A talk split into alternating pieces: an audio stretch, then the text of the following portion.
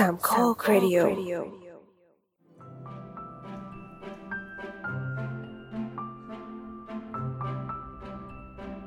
รายการ The Opening Credit Podcast เกี่ยวกับหนังที่จะหยิบยกประเด็นต่างๆที่น่าสนใจมาพูดคุยแบบเป็นกันเองและตอนนี้คุณอยู่กับผมปอนครับตาหลอดครับ อี พี นี้เป็น อี พี ที่สิบสี่แล้วนะครับเราอัดกันวันที่สิบสามเมษายนสองพันยี่สิบและจะออกอากาศในวันที่สิบหกเมษายนสองพันยี่สิบนะครับเย่จริงๆวันนี้ควรจะเป็นเราจะหยุดควรจะหยุดสงกรานต์กันเนาะแต่ไม่ได้หยุดใช่ต้องทำงานด้วยใช่เป็นปีปีนี้คือต้องทำงานด้วยไงคือนอกจากไม่ได้หยุดแล้วยังต้องทำงานอีกแต่ก็ยังดีอย่างน้อยวันนี้หัวหน้าเลี้ยงข้าวกลางวันโอ้โหดีจังทำไมถึงบอกไม่มีบ้างอ่ะ น่าจะอยู่ที่หัวหน้าเราออกอากาศวันที่สิบหกเนอะจริงๆมันแอบนิดนึงคือวันที่สิบหกเมษายนเนี่ยคือมันเลยวันครบรอบไททานิคล่มไปวันหนึ่งไททานิคล่มวันที่เท่าไหร่นะไททานิคล่มตั้งแต่คืนวันที่สิบสี่แล้วก็จมจมจนหมดแล้วก็คือวันที่สิบห้าคืนวันที่สิบห้าประมาณ สองทุ่มยี่สิบ อืมอ๋อจะได้เนาะไม่ได้ไม่ได้ลงวันพอดีใช่ถ้าเกิดถ้าเกิดวันไหนแบบถ้าเกิดเราทำต่อไปเรื่อยๆแล้วปีไหนดันตรงกับเราพอดีก็ว่าจะทำประเด็นไททานิคนั่นแหละมาคุยกันเพื่อให้มันตรงถ้ายังถ้ายังมีอยู่ใช่หวังว่านะแต่พูดไปพูดมาหลังจากออนแอร์ อี พี ก่อนหน้ามันเกิดความคิดแวบๆนึงขึ้นมาว่าเราอยากใช้หน่วยนับเวลาพอดแคสต์เป็นความยาวไททานิคหนึ่งจบจะได้ไหมหนังไททานิคอ่ะหนังไททานิคมันจะยาวสามชั่วโมงสิบสี่นาทีใช่ก็ลองคิดเล่นๆว่าถ้า อี พี นี้ยาวหนึ่งไททานิคก็คือยาวสามชั่วโมงสิบสี่นาทีถ้ายาว หนึ่งส่วนสาม ไททานิคก็ประมาณหนึ่งชั่วโมงห้านาทีถ้ายาวครึ่งไททานิคก็ประมาณหนึ่งชั่วโมงสามสิบเจ็ดนาทีแต่ถ้ายาวเกินไททานิคก็คือยาวเกินสามชั่วโมงสิบสี่นาทีก็เป็นหน่วยนับที่เออก็เก๋ดีแล้วก็ดูเหมาะกับเราด้วยไงอย่าง อี พี ที่แล้วเนี่ยลองนับดูมันก็ยาวประมาณ สองส่วนสาม ไททานิคพอดีใช่มันสองชั่วโมงสิบเอ็ดนาทีประมาณนั้นไม่เกี่ยงใช่ไม่รู้ อี พี นี้จะยาวเท่าไหร่กี่ไททานิคนั่นสิต้องรอดูกันแต่คิดถึงหนังไททานิคเหมือนกันนะรู้สึกเสียงเสียงเรือหักอ่ะยังอยู่ในความทรงจำมากอ่ะเสียงเหล็กมันดังเอี๊ยดอาร์ตอ่ะอยู่ในความทรงจำมาตั้งนานเลยเออใช่มันเป็นมันเป็นฉากที่อิมแพคมากเลยนะแบบว่าใช่คือแบบว่าชนแล้วแบบว่าโหเสียงน้ำแข็งกระทบกับเหล็กอย่างเงี้ยใช่เขาทำเสียงเรือหักยังไงเนาะเขาเขาไปหักเรือจริงๆหรือเปล่าแล้วเอาไมค์ไปจ่อไหมก็ไม่น่าอย่างนั้นไหมนั่นแหละนี่ไงอันนี้เลยเป็นที่มาของแขกรับเชิญของเราในวันนี้นะแนะนำตัวแขกรับเชิญนิดนึงครับเย้สวัสดีครับครับสวัสดีครับชื่อชื่อขิงนะครับเป็น sound editor อยู่เอ่อวันคู sound studio ครับอืม sound editor เนอะใช่ครับมันเป็นทำประมาณไหนครับคร่าวๆอืมหมายถึงหมายถึงที่วันครูเหรอครับใช่ครับอ่าที่วันครูจะจะแบ่งออกเป็นสองส่วนนะครับจะเป็นวันครูแล้วก็วันครู Sound Studio คือวันครูธรรมดาเนี่ยก็จะทำพวกตัดต่อเกียร์สีแพ็ค ดี ซี พี นู่นนี่นั่นทำโฆษณาอ๋อเป็นงานภาพใช่ถ้าเกิดวันครูธรรมดาจะเป็นงานภาพSound Studio ก็ตามตัวเลยครับก็จะเป็นงานเสียงทำหนังซีรีส์ทำโฆษณาอัดเสียงโฆษกอัดเสียง announcer อะไรประมาณนี้ครับก็คือรับรับทำทุกอย่างที่เป็นด้านเสียงใช่ด้านเสียงที่เกี่ยวกับหนังเกี่ยวกับซีรีส์เกี่ยวกับโฆษณาอะไรพวกนี้ครับโอเคแล้วถ้าเกิดถ้าเกิดเป็นของตัวคุณขิงเองที่เป็นมีผลงานก่อนหน้านี้บ้างไหมครับที่เป็นหนังเอ่อมีครับถ้าเกิดเอ่อถ้าเกิดเอาที่ทุกคนน่าจะน่าจะรู้จักกันก็เป็น How to ทิ้งอ่าก่อน How to ทิ้งก็จะเป็นเอ่อขุนแผนแล้วก็โปรเม อันนี้คือหนังไทยที่ที่ที่ที่ที่ทำเมื่อปีที่แล้วถ้าเกิดถ้าเกิดเอาเป็นหนังต่างประเทศคือวันคูเนี่ยมันเป็นเป็นเป็น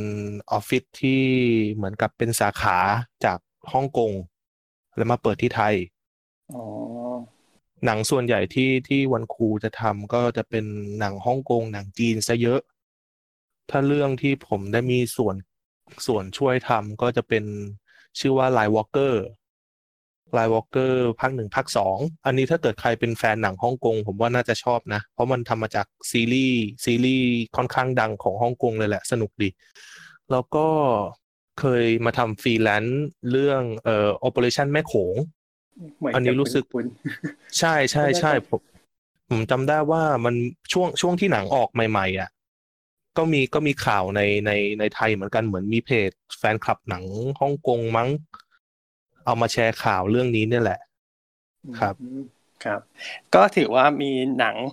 ดังอย่าง How to ทิ้งที่เพิ่งผ่านไปเมื่อต้นปีที่ผ่านมาแล้วตอนนี้ก็มีลงใน Netflix แล้วด้วยอ่าใช่ครับก็ลองไปดูกันได้เนาะครับเอ่อ How to ทิ้งเนี่ยผมแนะนำว่าถ้าเกิดคือเสียดายนะสำหรับคนที่ไม่ได้ดูในโรงหนังเพราะว่าคือพี่เต๋อเขาค่อนข้างที่จะออกแบบหนังเรื่องนี้ให้ดูในโรงหนังมากกว่าแต่ถ้าเกิดสมมติว่าบ้านใครที่มีที่มีระบบโฮมเธียเตอร์ ห้าจุดหนึ่ง เนี่ยผมแนะนำว่าให้ดูเป็น ห้าจุดหนึ่ง จะดีกว่าเพราะมันมันมันพี่เต๋อเขาออกแบบเรื่องเสียงให้มันเหมาะสมกับ ห้าจุดหนึ่ง แล้วมันจะได้ฟีลลิ่งอีกแบบหนึ่งไปเลยอืมใช่แต่อันนี้แต่อันนี้ก็ไม่รู้นะว่าว่าว่าว่า How to ทิ้งใน Netflix เนี่ยมันสามารถเล่นเป็น ห้าจุดหนึ่ง ได้ไหมอันนี้ก็ต้องไปก็ต้องไปลองลองลองเล่นเล่นกันดูอันนี้ไม่แน่ใจเหมือนกันแต่ถ้าเกิดหนังบางเรื่องที่เขามีคลิกมาให้ว่าแบบว่าสามารถเป็น Dolby Atmos ได้อะไรอย่างงี้มันก็มันก็มีนะแต่ไม่รู้ว่าเรื่องนี้จะเป็นได้ไหมหรือยังไงใช่ๆๆเขาเพิ่มคุณภาพเสียงตอนสตรีมเดียวนะแต่ไม่แน่ใจว่าใช้กับโฮมเธียเตอร์จะเป็นยังไงอืมอืม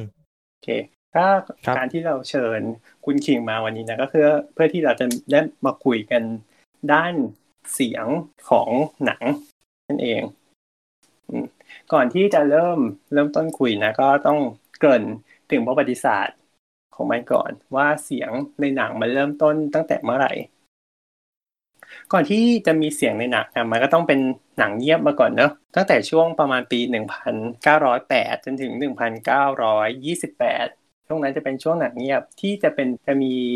สองแบบก็คือเงียบแบบเงียบจริงๆก็คือแบบว่ามีแค่ภาพเคลื่อนไหวอย่างเดียวกับใช้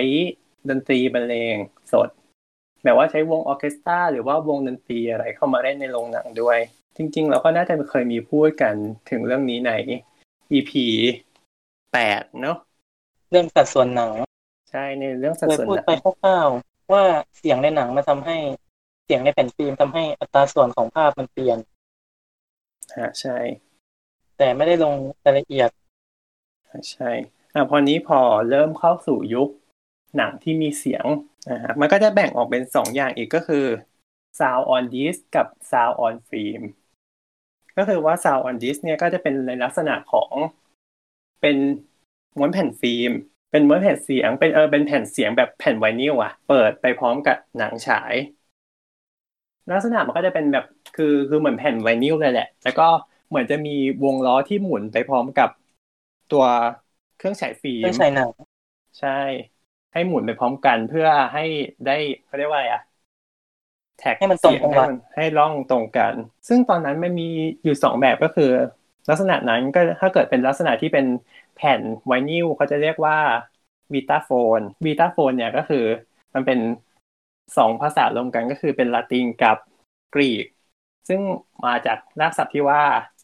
living กับ sound ส่วนอีกแบบหนึ่งคือโฟโนกราฟโฟโนกราฟจะเป็นลักษณะของเออทุกคนน่าจะเคยได้เห็นกันที่เป็นแบบว่าเออเป็นลำโพงแบบว่าของเอดิสันน่ะยุคแรกๆอ่ะลำโพงใหญ่ๆตามหนังคลาสสิกใช่หรือว่ามันจะเป็นลักษณะของแท่งตรงๆที่เป็นแท่งอัดหมายถึงว่าเป็นลักษณะเป็นกลวยนะฮะแล้วก็มีเครื่องอัดเสียง อยู่ที่ปลายของเอดิสันนั้นนะทุกคนน่าจะเคยได้เห็นนั่นแหละประมาณนั้นซึ่งหนังเรื่องแรกที่มีเสียงก็คือ The Jazz Singer เนอะปีหนึ่งพันเก้าร้อยยี่สิบเจ็ด ใช่ซึ่งเราก็น่าจะเคยกล่าวถึงเรื่องนี้ในตอน อี พี สามจุดหนึ่ง แล้วก็ อี พี แปดด้วยก็ลองย้อนกลับไปฟังกันได้ซึ่งเออมันมีเกรดอยู่นิดนึงตอนช่วงระหว่างที่แบบว่าหนังเริ่มจะมีเสียงอะนะในปีหนึ่งพันเก้าร้อยยี่สิบห้าตอนนั้นมันก็เป็นช่วงหลังสงครามโลกครั้งที่หนึ่งแล้วเนาะอืมการบินมันก็ค่อนข้างที่จะมีความรุ่งเรืองประมาณนึงเครื่องบินที่ถูกใช้ในสงครามก็ถูกเอามาใช้ในเชิงพาณิชย์ก็คือ Imperial Airways เที่ยวบินลอนดอนปารีสนะก็คือเป็นเที่ยวบินแรกๆของโลกที่มีการฉายหนังบนเครื่องบินก็ฉายยังไงอ่ะก็คือใช้เครื่องฉายฟิล์มอ่ะแบกขึ้นไปบนเครื่องบินแต่เครื่องบินเมื่อก่อนมันเป็นไม่ใช่เครื่องบินแบบยุคปัจจุบันไงคือมันเป็นเครื่องบินแบบสองเอ่อสองปีกอ่ะที่อยู่ข้างบนข้างล่างอ่ะเก็ทมั้ยเหมือนของพี่น้องตระกูลไลท์เมื่อก่อนน่ะแต่แต่คือเป็นลักษณะที่แบบว่ามีล้อคู่หน้าหน้าเชิดอ่ะอืมอือหือจะเป็นเครื่องบินลักษณะนั้นแล้วที่นั่งก็คือเป็นแบบลักษณะ หนึ่งต่อหนึ่ง ก็คือมีแค่สองแถวมีที่ว่างตรงกลางอ๋อเป็นที่ว่างตรงกลางก็คือเป็นถ้าเกิดเป็นบนเครื่องบินปกติก็จะเป็นแบบว่าสอง สาม สองอะไรอย่างงี้ใช่มั้ยอ่ะอันนี้ก็คือเป็นแค่ หนึ่งต่อหนึ่ง ก็คือมีมีสองแถวเว้นตรงกลางและเก้าอี้อ่ะเป็นลักษณะแบบว่าเก้าอี้หวายอ่ะเอาไปวางอ่ะอ๋อนี่กำลังนึกบินตามการ์ตูนการ์ตูนสมัยก่อนใช่แล้วภาพมันจะประมาณไหนถ่ายภาพยังไงนะก็คือว่ามันก็จะเป็นอันที่แบบไม่ได้ใหญ่มากหมายถึงว่าตัวจอจอก็จะเป็นจอเล็กๆจออยู่ตรงหน้าปัดหน้าปัดควบคุมเนี่ยเหรอจออยู่หมายถึงว่าคือมันจะมีห้องคนขับก่อนถูกไหมก็คืออยู่หลังห้องคนขับอ่ะก็คือปิดประตูห้องคนขับเสร็จปุ๊บก็เลื่อนจอลงมาอืมก็จะเป็นจอขนาดเล็กๆประเด็นคือการฉายหนังเรื่องเนี้ยมันฉายเรื่อง The Lost World ที่ไม่ใช่เอ่อ Jurassic Park ภาคสามนะอันนั้น The Lost World ภาคสองอันนะเฮ้ยโทษทีหนังเรื่องเนี้ยก็ชื่อ The Lost World เหมือนกันอืมอ๋อ The Lost World แต่คนละคนละแบบใช่คนละแบบแต่คือเป็นลักษณะของไดโนเสาร์เหมือนกันนั่นแหละประเด็นมันอยู่ที่ว่าหนังเรื่องนี้มันมีเสียงบรรเลงด้วยในยุคที่แบบยังไม่ยังไม่มีการเครื่องเออยังไม่มีการอัดเสียงอย่างดีอ่ะอืมปัญหาคือเราจะดูหนังยังไงให้มีเสียงขึ้นมาด้วยขณะที่บินอยู่เขาเลยใช้วิธีการก็คือให้วงดนตรีเล่นสดอยู่ที่พื้นดินแล้วก็ส่งสัญญาณวิทยุขึ้นมาบนเครื่องบินแล้วก็เปิดลำโพงโอ้โหอืมเขาใช้วิธีนี้เลยเล่นสดบนภาคพื้นดินนั่นแหละแล้วก็ส่งสัญญาณขึ้นมาเพื่อให้ผู้โดยสารได้รับได้รับชมกันนี่ว่าพอมาทำสมัยนี้ก็ดูจะเท่ไปอีกแบบเนาะใช่ที่ดูแบบวงออร์เคสตราแบบเล่นสดๆอ่ะเพื่อที่อัดเสียงแล้วก็ผ่านสัญญาณวิทยุขึ้นมาเป็นประสบการณ์ที่น่าจะเจ๋งไปอีกแบบนึงใช่ที่ iMac ก็ทำไม่ได้ Dolby ก็ทำไม่ได้สุดๆอ่ะนั่นแหละก็คือ Imperial Airways ก็เป็นสายการบินสัญชาติอังกฤษเนอะนั่นแหละแต่ปุ๊บก็ว่าเหมือนทำอยู่สักแป๊บนึงแล้วก็เออสายการบินก็ล้มหายตายจากไปโอ้นั่นแหละเกรดก็มีประมาณนี้เพราะว่ามันเป็นหนังเรื่องแรกๆบนโลกเลยมั้งที่ได้ฉายบนเครื่องบินโอเคกลับมาโอเคแล้วจบประวัติศาสตร์ไปแล้วเนอะเรามาคุยกันถึงปัจจุบันเอาจริงๆหลายๆเรื่องผมก็ไม่รู้นะที่พูดมาก็อย่างแรกถ้าเกิดด้านเสียงที่เราสงสัยกันเลยก็คือในงานออสการ์เนอะครับเออจะมีรางวัลด้านเสียงอยู่สี่อย่างก็คือเป็น Original Song Original Score อ่ะอันนี้เรารู้กันอยู่แล้วแล้วก็มีสองอย่างที่มาคู่กันเลยก็คือ Sound Mixingกับ Sound Editing โอเคครับอันนี้แหละคือมันต่างกันยังไงอ่าคือถ้าเกิดให้อธิบายในในในตามที่ที่ที่ผมเข้าใจอะนะครับมันเปรียบเทียบกันเหมือนกับว่า Sound Editing เนี่ยเหมือนเหมือนเราเตรียมวัตถุดิบเหมือนเราทำอาหารแล้วเราเตรียมวัตถุดิบครับแล้วเราหั่นเนื้อให้มันบางหั่นเนื้อออกมาดีทุกอย่างเท่ากัน หั่นวัตถุดิบทุกอย่างออกมาดีเรียบร้อยเพื่อที่จะเอาไปมิกซ์เพื่อที่จะเอาไปผสมกันซึ่งเวลาเราเอาไปผสมกันเนี่ยมันก็คือมิกซิ่งอ่ะอันนี้คือเปรียบเทียบให้เห็นภาพเฉยๆนะคือหนังที่วัตถุดิบดีเนี่ยไม่ได้หมายความว่าจะมิกออกมาได้ดีแล้วก็หนังที่ editing ได้ไม่ดีเนี่ยไม่ได้หมายความว่าจะมิกออกมาได้ไม่ดีแต่คือสองอย่างเนี้ยมันมันไปในทิศทางเดียวกันนะครับเหมือนกับจำเป็นที่ต้องมีซอสที่มันดีก่อนถึงจะเอาไปมิกได้เหมือนกับเวลาเราไปกินร้านอาหารเงี้ยบางร้านนี่อาจจะเขาเรียกว่าวัตถุดิบใช้เหมือนกันแต่เราถูกปากอีกร้านนึงมากกว่าก็เหมือนกับซาวด์มิกเซอร์อ่าใช่เหมือนกับคนคนเป็นพ่อครัวเนี่ยซาวด์มิกเซอร์เนี่ยเขาก็จะมีเทคนิคในการมิกของเขามีไอเดียไอเดียในการมิกของเขาว่าแบบตรงนี้ตรงนี้ตรงนี้ตรงนี้ซึ่งถ้าเกิดสมมุติ editing มันดีมาก่อนแล้วเนี่ยเขาก็จะสามารถทำอะไรได้มากขึ้นสามารถมีลูกส่งเสริมกันและกันใช่ใช่สามารถมีลูกเล่นได้เยอะขึ้นแบบอย่างเช่นแบบอ่าอย่างเช่นแบบเสียงรถเงี้ยเสียงรถอย่างอ่าฉากเริ่มต้นของ Ford V Ford V Ferrari อ่ะครับครับอ่าเสียงรถนั้นน่ะพอของเขามีครบเงี้ยเขาสามารถเลือกได้ว่าซีนนี้อยากให้เสียงอะไรเด่นก็แน่นอนว่าเริ่มต้นมาเขาเอาเสียงรถเด่นเลยคือแบบปึ้งเปิดมาคือทุกคนตกใจแล้วคือตื่นเต้นแน่นอนแต่ถ้าเกิดสมมติว่าเสียงรถที่เขาที่ sound editor ทำมามันไม่ดีพอเขาก็ไม่สามารถเอาเสียงรถนั้นอะมาเป็นตัวเด่นเพื่อให้คนดูตื่นเต้นได้อืมมันก็เลยมีเขาเรียกว่าเหมือนกับมีรางวัลสองตัวสำหรับ edit แล้วก็ mixing แล้วถ้าเกิดสมมติเราเวลาดูหนังปกติอย่างเงี้ยครับเราเราจะแยกออกได้ไงว่าถ้าเกิดหมายถึงว่ามองจากคนทั่วไปนะมันจะแยกออกได้ยังไงว่าเราอันนี้คือ mix ดีหรือว่าอันนี้คือ editing ดีอะไรเงี้ยฮะอืมอันนี้มันพูดค่อนข้างยากยากยากพอสมควรเลยเพราะว่าเพราะว่าถ้าเกิดไม่ใช่คนที่คลุกคลีอยู่กับอะไรพวกเนี้ยมันจะค่อนข้างพูดได้ยากในระดับหนึ่งเพราะว่าเอ่อเอางี้ดีกว่าพูดพูดพูดให้เห็นภาพคือโปรเซสของการทำทำเสียงกับหนังเนี่ยมันคือการที่เราจำลองเสียงขึ้นมาใหม่ทั้งหมดอย่างเช่นเวลาเราถ่ายเราถ่ายมาในช่วงถ่ายหนังมาในช่วงโปรดักชันมีฉากตบโต๊ะปึ้งแต่แต่คือมีฉากตบโต๊ะแล้วแก้วหล่นแตกเพลงหมายความว่าตอนตอนที่อยู่ในโปรเซสของการ editing อะครับเขาจะไม่ได้ใช้เสียงโปรดักชันของตบโต๊ะแล้วมีแก้วมันหล่นเขาจะเอาเสียงจริงเอาเสียงที่ไปอัดมาเงี้ยมาทำให้มันฟังดูเป็นธรรมชาติมากที่สุดฟัง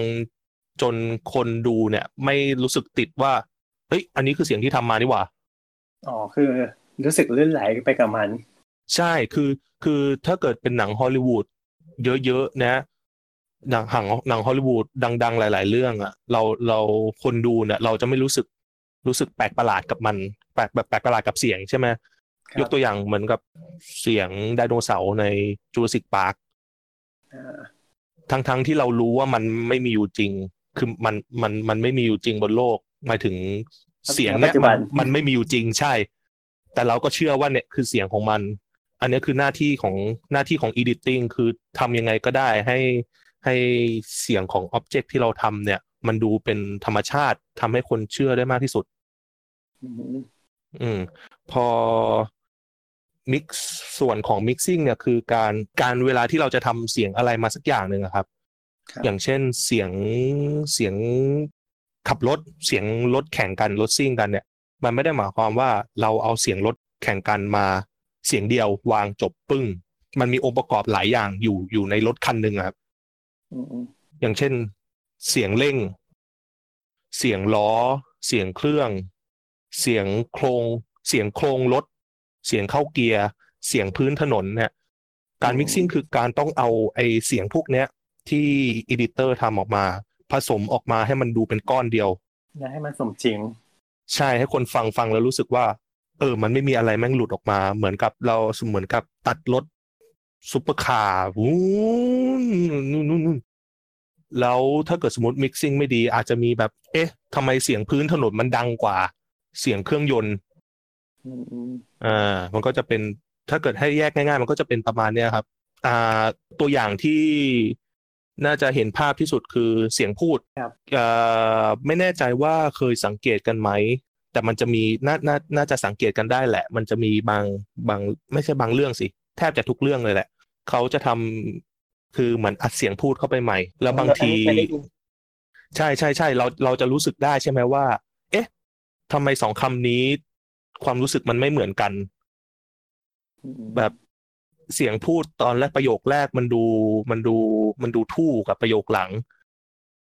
เนี่ยผมว่า editing ที่ดีเนี่ยมันคือการที่ทำให้สองเสียงอ่ะมันมันเหมือนกันมากที่สุดซึ่งอันนี้ก็ต้องไปพูดในในส่วนของไอ้ dialogue editing อีกทีนึงนะประมาณเนี้ยครับเดี๋ยวเราค่อยไปเจาะกันทีละส่วนย้อนกลับมาเรื่อง Ford V Ferrari เมื่อกี้นิดนึงคือเอ่อพอดีได้ไปดูดูทั้งหนังมาแล้วก็ดูเบื้องหลังด้านเสียงมาซึ่งเขาว่าได้รางวัลด้านเสียงด้วยนี่ถูกไหมใช่ใช่ใช่ใช่รู้สึกว่าได้ editing เนาะใช่คือก็ก็ก็ต้องยอมรับเลยว่ามันมันมันดีจริงๆครับเพราะว่าคือฟังครั้งดูครั้งแรกอันนี้คือเสียดายที่ไม่ได้ไปดูในโรงแต่พอดีว่าที่ที่ที่สตูดิโอเนี่ยเขามีห้องที่มีระบบ ห้าจุดหนึ่ง ที่สามารถดูหนังได้แล้วลองเปิดดูกันแล้วก็แบบโอ้แค่เปิดซีนมาตอนแรกก็รู้สึกเหมือนเหมือนโดน sound editor เอาอะไรไม่รู้มาตบหน้าปั้งซึ่งเราก็ซึ่งเราก็เป็น sound editor อยู่ด้วยใช่ใช่ใช่คือคือคือเขาเก่งมากตรงที่ว่าเขาสามารถแบบตุ้มขึ้นมาแล้วให้คนตื่นเต้นได้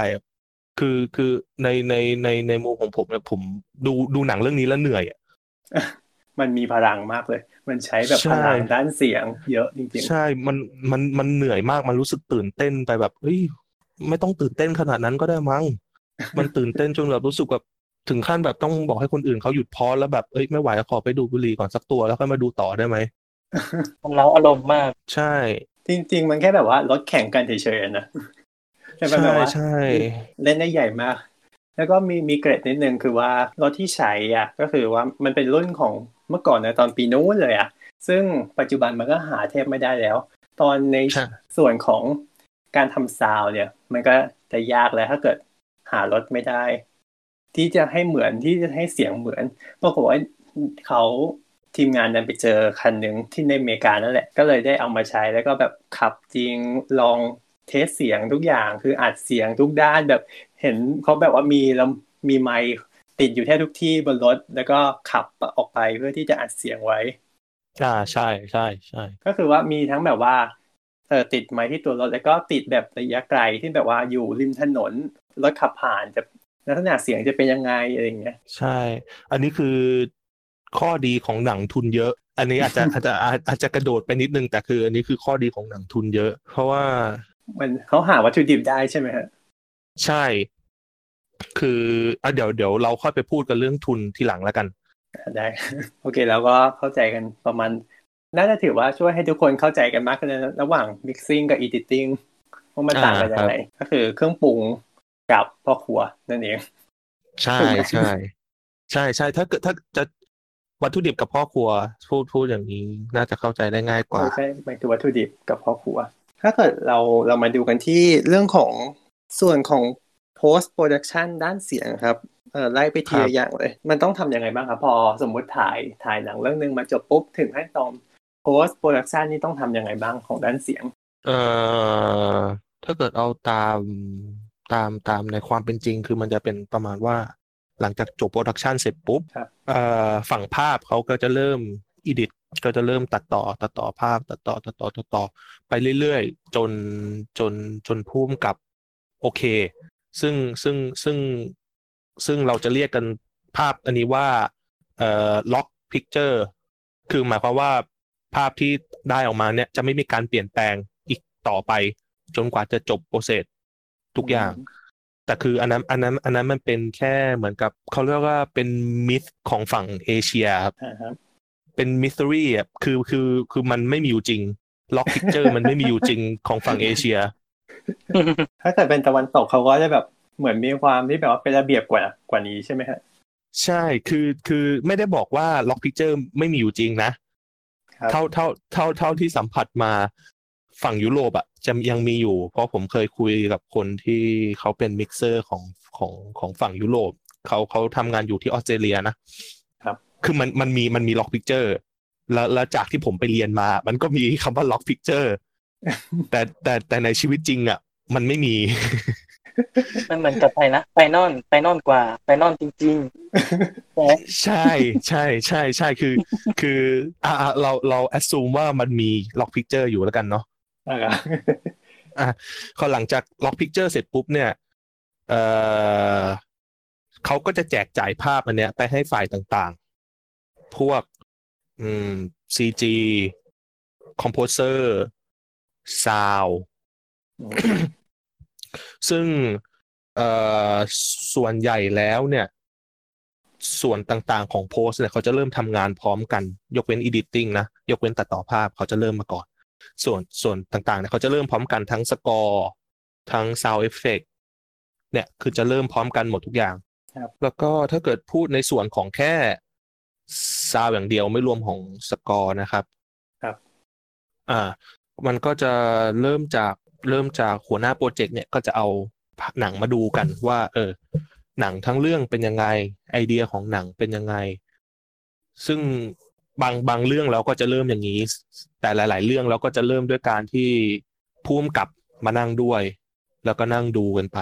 แล้วเราผู้กำกับก็จะอธิบายว่าไอเดียของซีนนี้ไอเดียของซีนนี้เป็นยังไงต้องการยังไงต้องการยังไงแล้วหัวหน้าโปรเจกต์ก็จะมาแจกจ่ายงานให้คนในโปรเจกต์อีกทีนึงเอาไปแบ่งกันทำครับครับแล้วก็อืมพอหลังจากที่ดูอะไรกันเสร็จเรียบร้อยเนี่ยเขาก็จะเริ่มแบ่งงานว่าใครจะทำอะไรใครจะเป็น Dialogue Editor เรื่องนี้ใครจะเป็น Sound Editor ใครจะเป็น Sound Designer แล้วก็ก็จะส่งภาพให้ทีมโฟลี่เนี่ยไปดูซึ่งต้องบอกก่อนว่า Sound Studio ไม่ใช่ทุกที่ที่มีทีมโฟลี่เป็นของตัวเองอ้าวโฟลี่คืออะไรครับอ๋อใช่ไม่ได้อธิบายเอ่อเอ่อถ้าเกิดให้อธิบายโฟลี่เนี่ยโฟลี่มันคือเสียง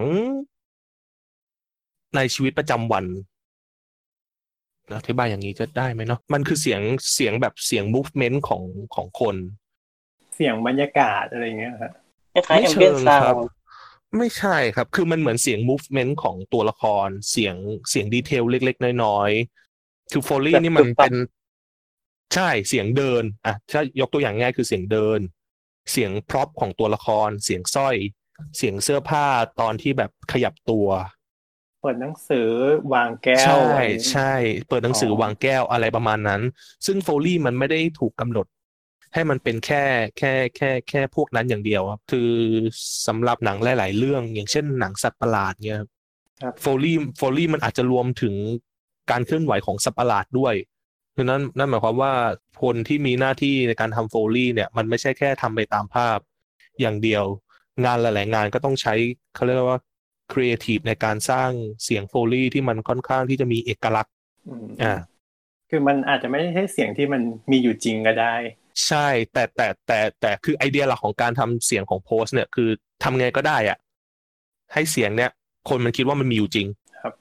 ง่ายๆเลยอ่าซึ่ง Foley เนี่ยต้องอธิบายก่อนว่า Foley คำว่า Foley เนี่ยมันมาจากอ่าคนที่ชื่อ Foley คือเขาเป็นคือผมไม่ได้มีข้อมูลรายละเอียดอ่าขนาดนั้นนะแต่คือเขาเขาชื่อ Foley นี่แหละแล้วก็เหมือนกับว่าเขาเป็นคนแรกที่ใส่เสียงพวกแบบเสียง movement อะไรอย่างเงี้ยลงไปในหนังอืมเขาก็เลยเรียกเสียงพวกนี้ว่า Foley อ๋อเออดีเนี่ยใช่เรียกใช่เรียกตามชื่อไปเลยเรียกชื่อว่า Foley ไปเลยโอเคครับเท่พอนึกถึงพอนึกถึงอะไรนะเสียงที่มีเอาชื่อคนมาใส่อ่ะนึกถึงชื่อนึงเลยอ่ะ Wilhelm Wilhelm Scream ทำไมอ่ะก็เป็นชื่อ Wilhelm มั้งในเรื่องที่ที่มันร้องแบบอ้าอ๋อโอเคโอเคหนังทุกเรื่องมันหนังแทบทุกเรื่องก็จะใส่ไปอ่ะแล้วเราเวลาได้ยินเราก็จะรู้ว่าอ่ะเขาใส่สิ่งนี้มาด้วยอ่ะแบบคล้ายๆอีสเตอร์เอ็กอะไรอย่างเงี้ยเป็นเป็นเป็นภาพที่มีเสียงนะ โอเคพอหลังจากที่ทุกคนแบ่งหน้าที่กันไปแล้วเนี่ยครับครับเอ่อแต่ละคนเขาก็จะเริ่มงานพร้อมกันเลยทุกคนจะเริ่มงานพร้อมกัน Dialogue Editor ก็จะเอาเสียงพูดที่อัดมาจากตอน Production นะนะมานั่งมานั่งเริ่ม edit นั่งฟังนั่งเอ่อ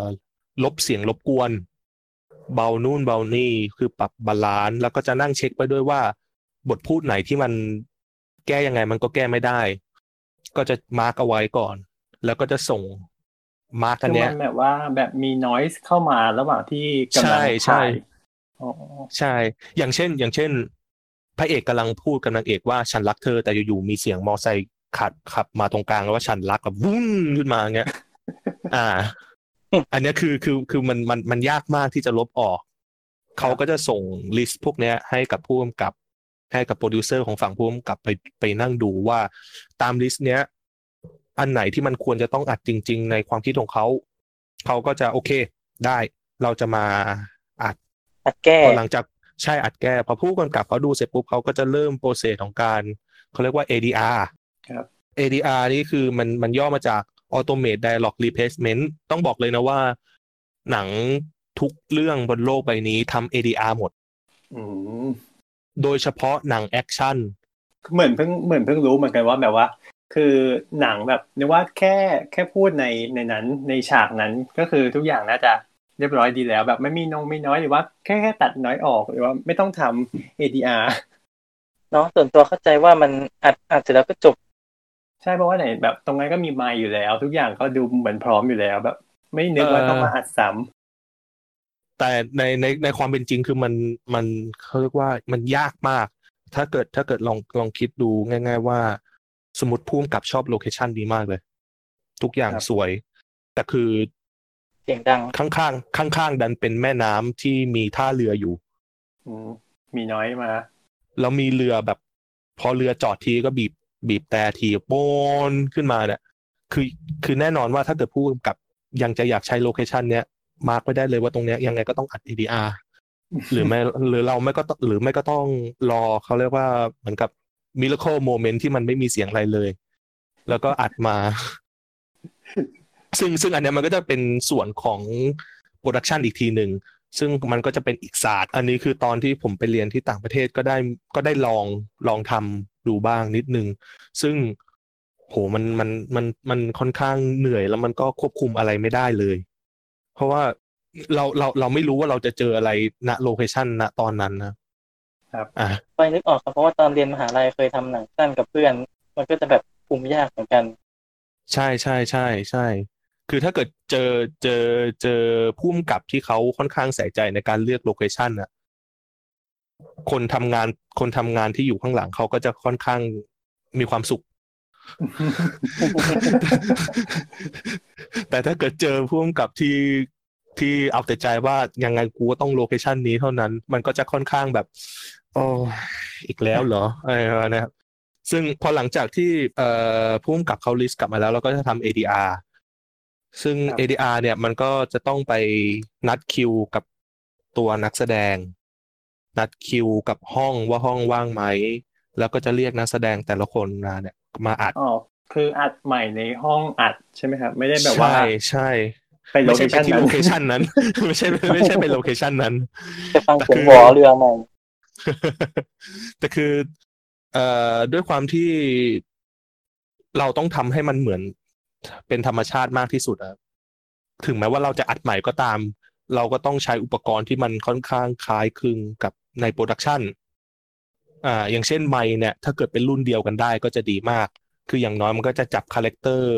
ของเสียงได้เขาเรียกว่าไปในทางทิศทางเดียวกันแต่คือถ้าเกิดไม่ได้จริงๆมันก็จะต้องไปให้ Dialogue Editor เนี่ย edit อีกทีหนึ่งเพื่อทำให้มันดูเป็นธรรมชาติกับตัวโปรดักชันที่ยังใช้ได้อยู่ครับซึ่งซึ่งบางทีเนี่ยถ้าเกิดสมมติว่าบางทีคืออย่างเช่นสมมติว่ามีซีนหนึ่งครับมันจะมีอยู่ประมาณ สองสาม คำที่มันมันมีปัญหาเงี้ยบางทีบางทีเขาก็จะตัดสินใจว่าเอออัดไปทั้งประโยคเลยอัดไปทั้งซีนเลยครับอ่าเพื่อเพื่อที่เพื่อที่จะให้มันคอนทินิวกันเพื่อที่จะให้มันไม่แตกต่างกันหรือบางทีที่ว่าแบบ ซีนนี้นักแสดงคนนี้มีปัญหาแต่มีนักแสดงอีกคนนึงอยู่ในซีนด้วยเขาก็จะอัดนักแสดงสองคนเนี้ยอัดใหม่หมดเลยเพื่อที่จะให้เวลามันคุยตอบโต้กันเนี่ยมันมันไม่เห็นข้อแตกต่างมันสมูทที่สุดใช่คนคนดูก็จะไม่รู้สึกว่าเหมือนกับสะดุดขึ้นมาไปอัดใหม่ใช่คือเอ่อน่าน่าจะเคยได้ยินกันแหละที่แบบดูหนังดูดูหนังในโรงแล้วจะแบบเอ๊ะทำไมบทพูดนี้มันแปลกๆเสียงมันแปลกๆมันมันดูมันดูมันดูสะอาดกว่าเสียงพูดอันอื่นคือคือสำหรับสำหรับคนอื่นน่ะไม่แน่ใจว่าจะเป็นกันไหมแต่สำหรับผมเนี่ยเวลาได้ยินแล้วมันก็จะรู้สึกแบบอ่ะท่านแหน่ท่านแหน่อัดเสียงแล้วสิอันนี้คือใช่แล้วสิใช่ถ้าสมมติสำหรับทางฝั่งผมน่าจะรู้สึกเป็นแบบว่าเหมือนปากไม่ตรงมากกว่าอ่าไอ้จะมองปากไม่ตรงไอ้ปากไม่ตรงเนี่ยมันก็เป็นเหมือนกับเป็นความยากของการทำ เอ ดี อาร์ ซึ่งซึ่งการทำ เอ ดี อาร์ เนี่ยจะออกมาดีหรือไม่ดีเนี่ยส่วนหนึ่งคืออยู่ที่นักแสดงที่ที่พูดมาอีกครั้งหนึ่งคือมันแทบจะเป็นไปไม่ได้เลยที่เราจะพูดประโยคเดิมในสถานที่ใหม่และให้มันซิงก์กับปากเดิมให้ได้จังหวะเดิมการขยับปากให้แบบว่ารู้สึกเหมือนเดิมใช่ใช่ใช่คือมันมันเป็นไปได้ยากมากตั้งแต่คือมีนักแสดงคนหนึ่งนะที่ผมที่ผมที่ผมประทับใจมากคือออกแบบอ๋อออกแบบชุติมนใช่ตอนตอนทำ How to ทิ้งนี่แหละคือมันอันนี้พูดได้หรือเปล่าจะสปอยไหมคงไม่สปอยมั้งมันมันอยู่ใน Netflix แล้วเนาะคนส่วนใหญ่ก็น่าจะดูกันแล้วก็พูดไปก่อนก็ได้ถ้าปอนยังไงอาจจะตัดหรือยังไงแล้วแต่อ่าอย่างเช่นมันช่วงที่ออกแบบร้องไห้ครับแล้วแล้วมันมีเสียง noise เข้ามาเยอะคือช่วงนั้นนะพี่เต๋อเขาก็เขาเขาอ่ะไม่อยากที่จะอัดใหม่เพราะว่าอารมณ์มันได้อืมแต่แต่ด้วยความที่พี่คนที่เป็นมิกเซอร์เนี่ยมันเขาบอกว่าเอาไปทำงานลำบากอัดใหม่ดีกว่าเราจะได้ไปควบคุมได้ง่ายกว่าก็เลยให้ออกแบบให้ใหม่ใช่แล้วด้วยความที่คือคือด้วยความที่เราไม่แน่ใจว่าออกแบบเคยเคยเคยอัด เอ ดี อาร์ มามากแค่ไหนแต่แต่ณจังหวะนั้นคือออกแบบสามารถ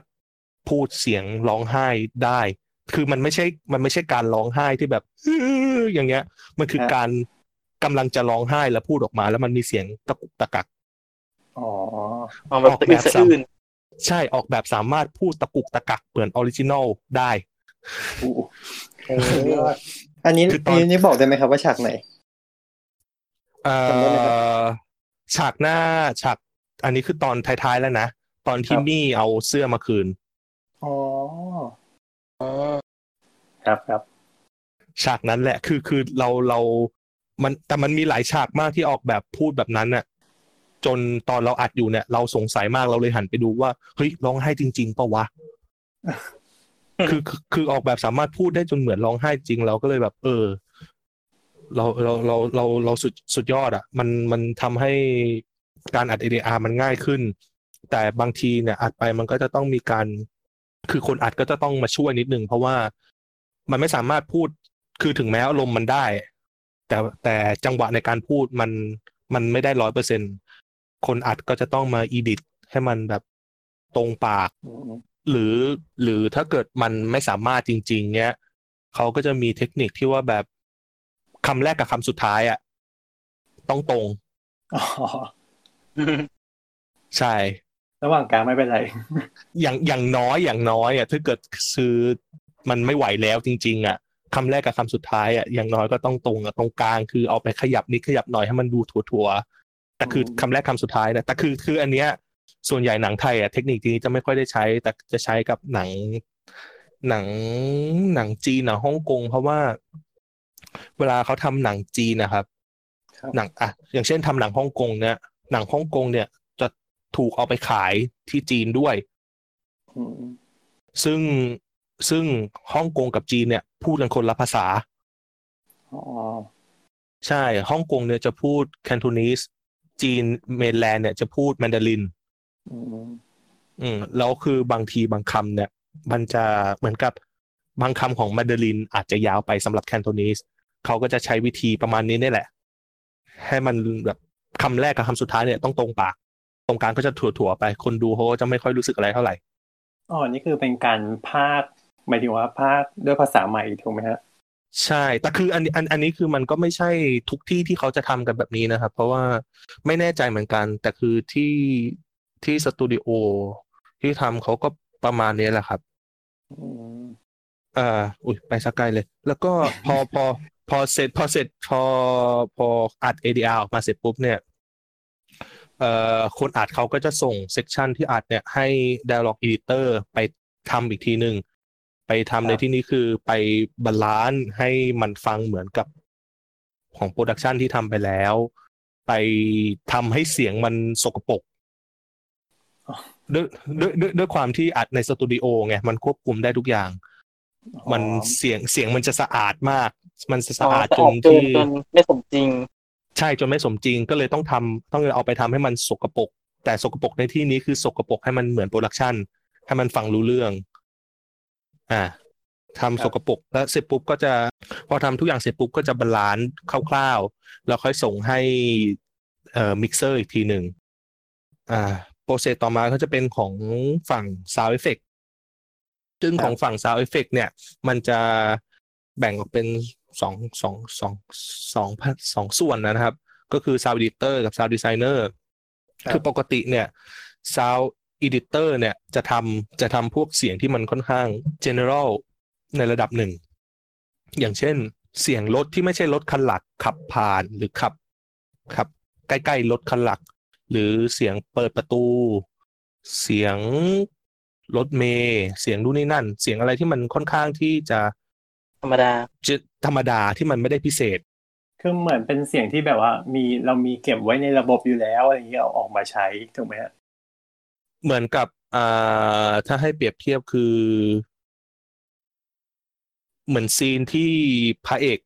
กำลังเดินอยู่ข้างถนนแล้วมีรถขับผ่านครับอันเนี้ย Sound Editor จะเป็นคนทำแบบเสียงรถขับผ่านหรือเสียงคนเดินเสียงแม่ค้าใช่เสียงแม่ค้าเสียงบรรยากาศเงี้ยอันเนี้ยคือเป็น Sound Editor ทำซึ่งถ้าเกิดเป็นหนังที่มันไม่ได้มีดีเทลเยอะเนี่ย Sound Editor ก็จะทำทำหมดเลยทั้ง General Effect แล้วก็ Ambient อ่าแต่ถ้าเกิดสมมุติเป็นหนังที่ดีเทลค่อนข้างเยอะอย่างเช่นหนังฮ่องกงเนี่ยครับเขาก็จะแบ่งแบ่งออกไปอีกว่าอ่า Sound Editor คนนี้ทำทำ Ambient อย่างเดียวดูแล Ambient ทุกอย่างSound Editor คนนี้ดูแล General Effect อย่างเดียวทุกอย่างแล้วก็จะมาเป็น Sound Designer Sound Designer เนี่ยก็จะดูเป็นซีนๆไปซีนที่มันที่มันต้องการได้รับการดูแลเป็นพิเศษอย่างเช่นซีนขับรถแข่งกันซีนขับรถไล่กันเงี้ยที่มันต้องต้องต้องเหมือนกับบิวอารมณ์คนดูนิดนึงหรือว่าซีนผีออกมาหรือซีนหรือซีนที่แบบซีนที่ว่าแบบซีนสัตว์ประหลาดหรือซีนยิงปืนกันอะไรประมาณนี้ครับมันอันนี้คือจะเป็นหน้าที่ของ Sound Designer ที่ต้องเขาเรียกดูแลแล้วก็ส่วนใหญ่ระยะเวลาระยะเวลาทำงานเนี่ยถ้าเกิดเป็นหนังหนังไทยหนังไทยนะครับครับ General พวก General พวกอะไรพวกนี้จะอยู่ที่ว่ามาหนึ่งวันหรือสองวันต่อม้วนโอ้ม้วนหนึ่งนี่ประมาณกี่นาทีม้วนหนึ่งม้วนม้วนหนึ่งนี่จะประมาณสิบห้าถึงยี่สิบนาทีแต่คือในที่นี้คือทำเสียงทุกอย่างนะครับอย่างเช่นคนทำบีจีก็คือทำบีจีไปเลยสิบห้าถึงยี่สิบนาทีมันอาจจะฟังดูน้อยแต่แต่แต่ในความเป็นจริงมันมันไม่น้อยนะ เราต้องบอกก่อนนะว่ามัน มันไม่น้อยเราเราต้องทำทุกเสี้ยววินาทีต้องทำแอดเสียงทุกเสี้ยววินาทีลงไปอ่าถ้าให้อธิบายง่ายๆเหมือนกับเยาวราชสมมติสมสมมติมีฉากเยาวราชมาเสียงบรรยากาศเยาวราชหนึ่งคืออ่าเสียงรถเสียงรถปีนปีนปีนปีนปีนปีนปีนปีนอ่าเสียงคนคุยกันไกลๆเสียงลมมีบ้างไม่มีบ้างเสียงแอคทิวิตี้บนถนนอาจจะมีใช่อาจจะมีแบบเสียงแบบแม่ค้ากำลังผัดนู่นนี่นั่นอยู่ หรือว่าแบบขั้วเกาลัดใช่ขั้วเกาลัดคือเสียงทุกอย่างที่เรานึกออกที่มันจะสามารถช่วยให้หนังมันเล่าเรื่องคือหน้าที่ของเสียงในหนังนี่คือเหมือนกับเราช่วยให้ช่วยให้ภาพมันดูมีความหมายมากขึ้นซึ่งภาพเฉยๆเนี่ยถ้าเกิดเป็นคนที่เก่งเนี่ยเขาก็สามารถแบบเล่าเรื่องได้ถูกไหมครับแต่ถ้าเกิดมันมีเสียงที่มันดีขึ้นมาด้วยเนี่ยมันก็จะช่วยเหมือนกับเสริมสร้างอารมณ์บิวอารมณ์ใช่ใช่บิวอารมณ์เหมือนกับพาคนดูเข้าไปอยู่ในณจุดๆนั้นได้จริงๆโดยไม่รู้สึกว่าสดสาดขึ้นมาใช่ๆซึ่งเอ่อฟังดูแอมเบียนเนี่ยมันอาจจะดูเป็นอะไรที่ไม่ค่อยแอดวานซ์หรือเอาภาษาบ้านๆคือไม่ค่อยเท่เพราะว่าถ้าเกิดไปเปรียบเทียบกับซาวด์ดีไซเนอร์ที่ทำเสียงสัปหลาดอะทำเสียงบรรยากาศมันก็ดูไม่ค่อยเท่เนาะก็เหมือนเราทั่วๆไปเองอะใช่ใช่ก็มันก็แบบเหมือนทั่วๆไปอะแต่คือเสียงแอมเบียนต์เนี่ยมันเป็นเหมือนกับเป็นส่วนที่สำคัญแต่ไม่ได้แบบอยู่เบื้องหน้าครับอย่างเช่นแอมเบียนต์เนี่ยสามารถกำหนดอารมณ์ของซีนได้เลยก็จริงยกยกตัวอย่างง่ายๆเป็นบ้านบ้านหลังหนึ่งเป็นบ้านไม้หลังหนึ่งแอมเบียนต์เนี่ยสามารถทำให้บ้านไม้หลังเนี้ยเป็นบ้านไม้ธรรมดาหรือเป็นบ้านไม้ผีก็ได้อ๋อแบบเสียงจิ้งจกอะไรอย่างงี้นะเสียงจิ้งเสียงไม้ไหวเสียงใช่เสียงไม้ลั่นเสียงนู่นนี่นั่นเสียงหมาหอนคือแอมเบียนต์สามารถทำให้มันคือสามารถแบบสื่อความรู้สึกของภาพได้คือเปลี่ยนเปลี่ยนความรู้สึกของภาพไปได้เลยถ้าเกิดถ้าเกิดคนคนคนอีดิทเก่งพอนะครับครับคือคือคือถ้าเอาถ้าพูดง่ายๆคือโดยส่วนใหญ่แล้วมันคือการมันคือการทำตามภาพนั่นแหละคือเราเห็นอะไรก็เราเห็นอะไรในภาพเราก็ใส่ไปก่อนแต่หลังจากนั้นน่ะมันก็เป็นไอเดียของเราแล้วแหละว่าเราจะเล่าเรื่องยังไงเราจะเสริมมันยังไงใช่เราจะใส่เสียงอะไรอย่างเช่นตอนกลางคืนหนังผีอ่ะใส่เสียงมาหอนให้มันดูรู้สึกหลอนๆขึ้นมาหน่อยครับหรือใส่เสียงแบบเสียงต่ำๆเสียงที่มันต่ำมาก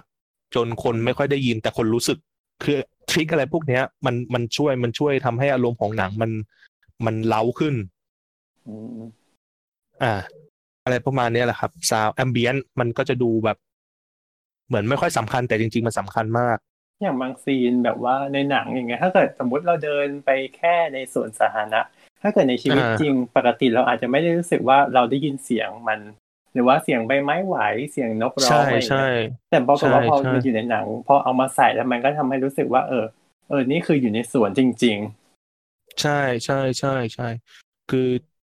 เหมือนกับในคือคือต้องเข้าใจก่อนว่าในหนังเสียงบางอย่างคือมันเขาจะทำให้มันดูดูเวอร์กว่าปกตินิดนึงอย่างอย่างเช่นเสียงแบบเหมือนกับเสียงที่มันสำคัญหรือเล่าเรื่องได้เขาจะทำให้มันดูเวอร์อย่างเช่น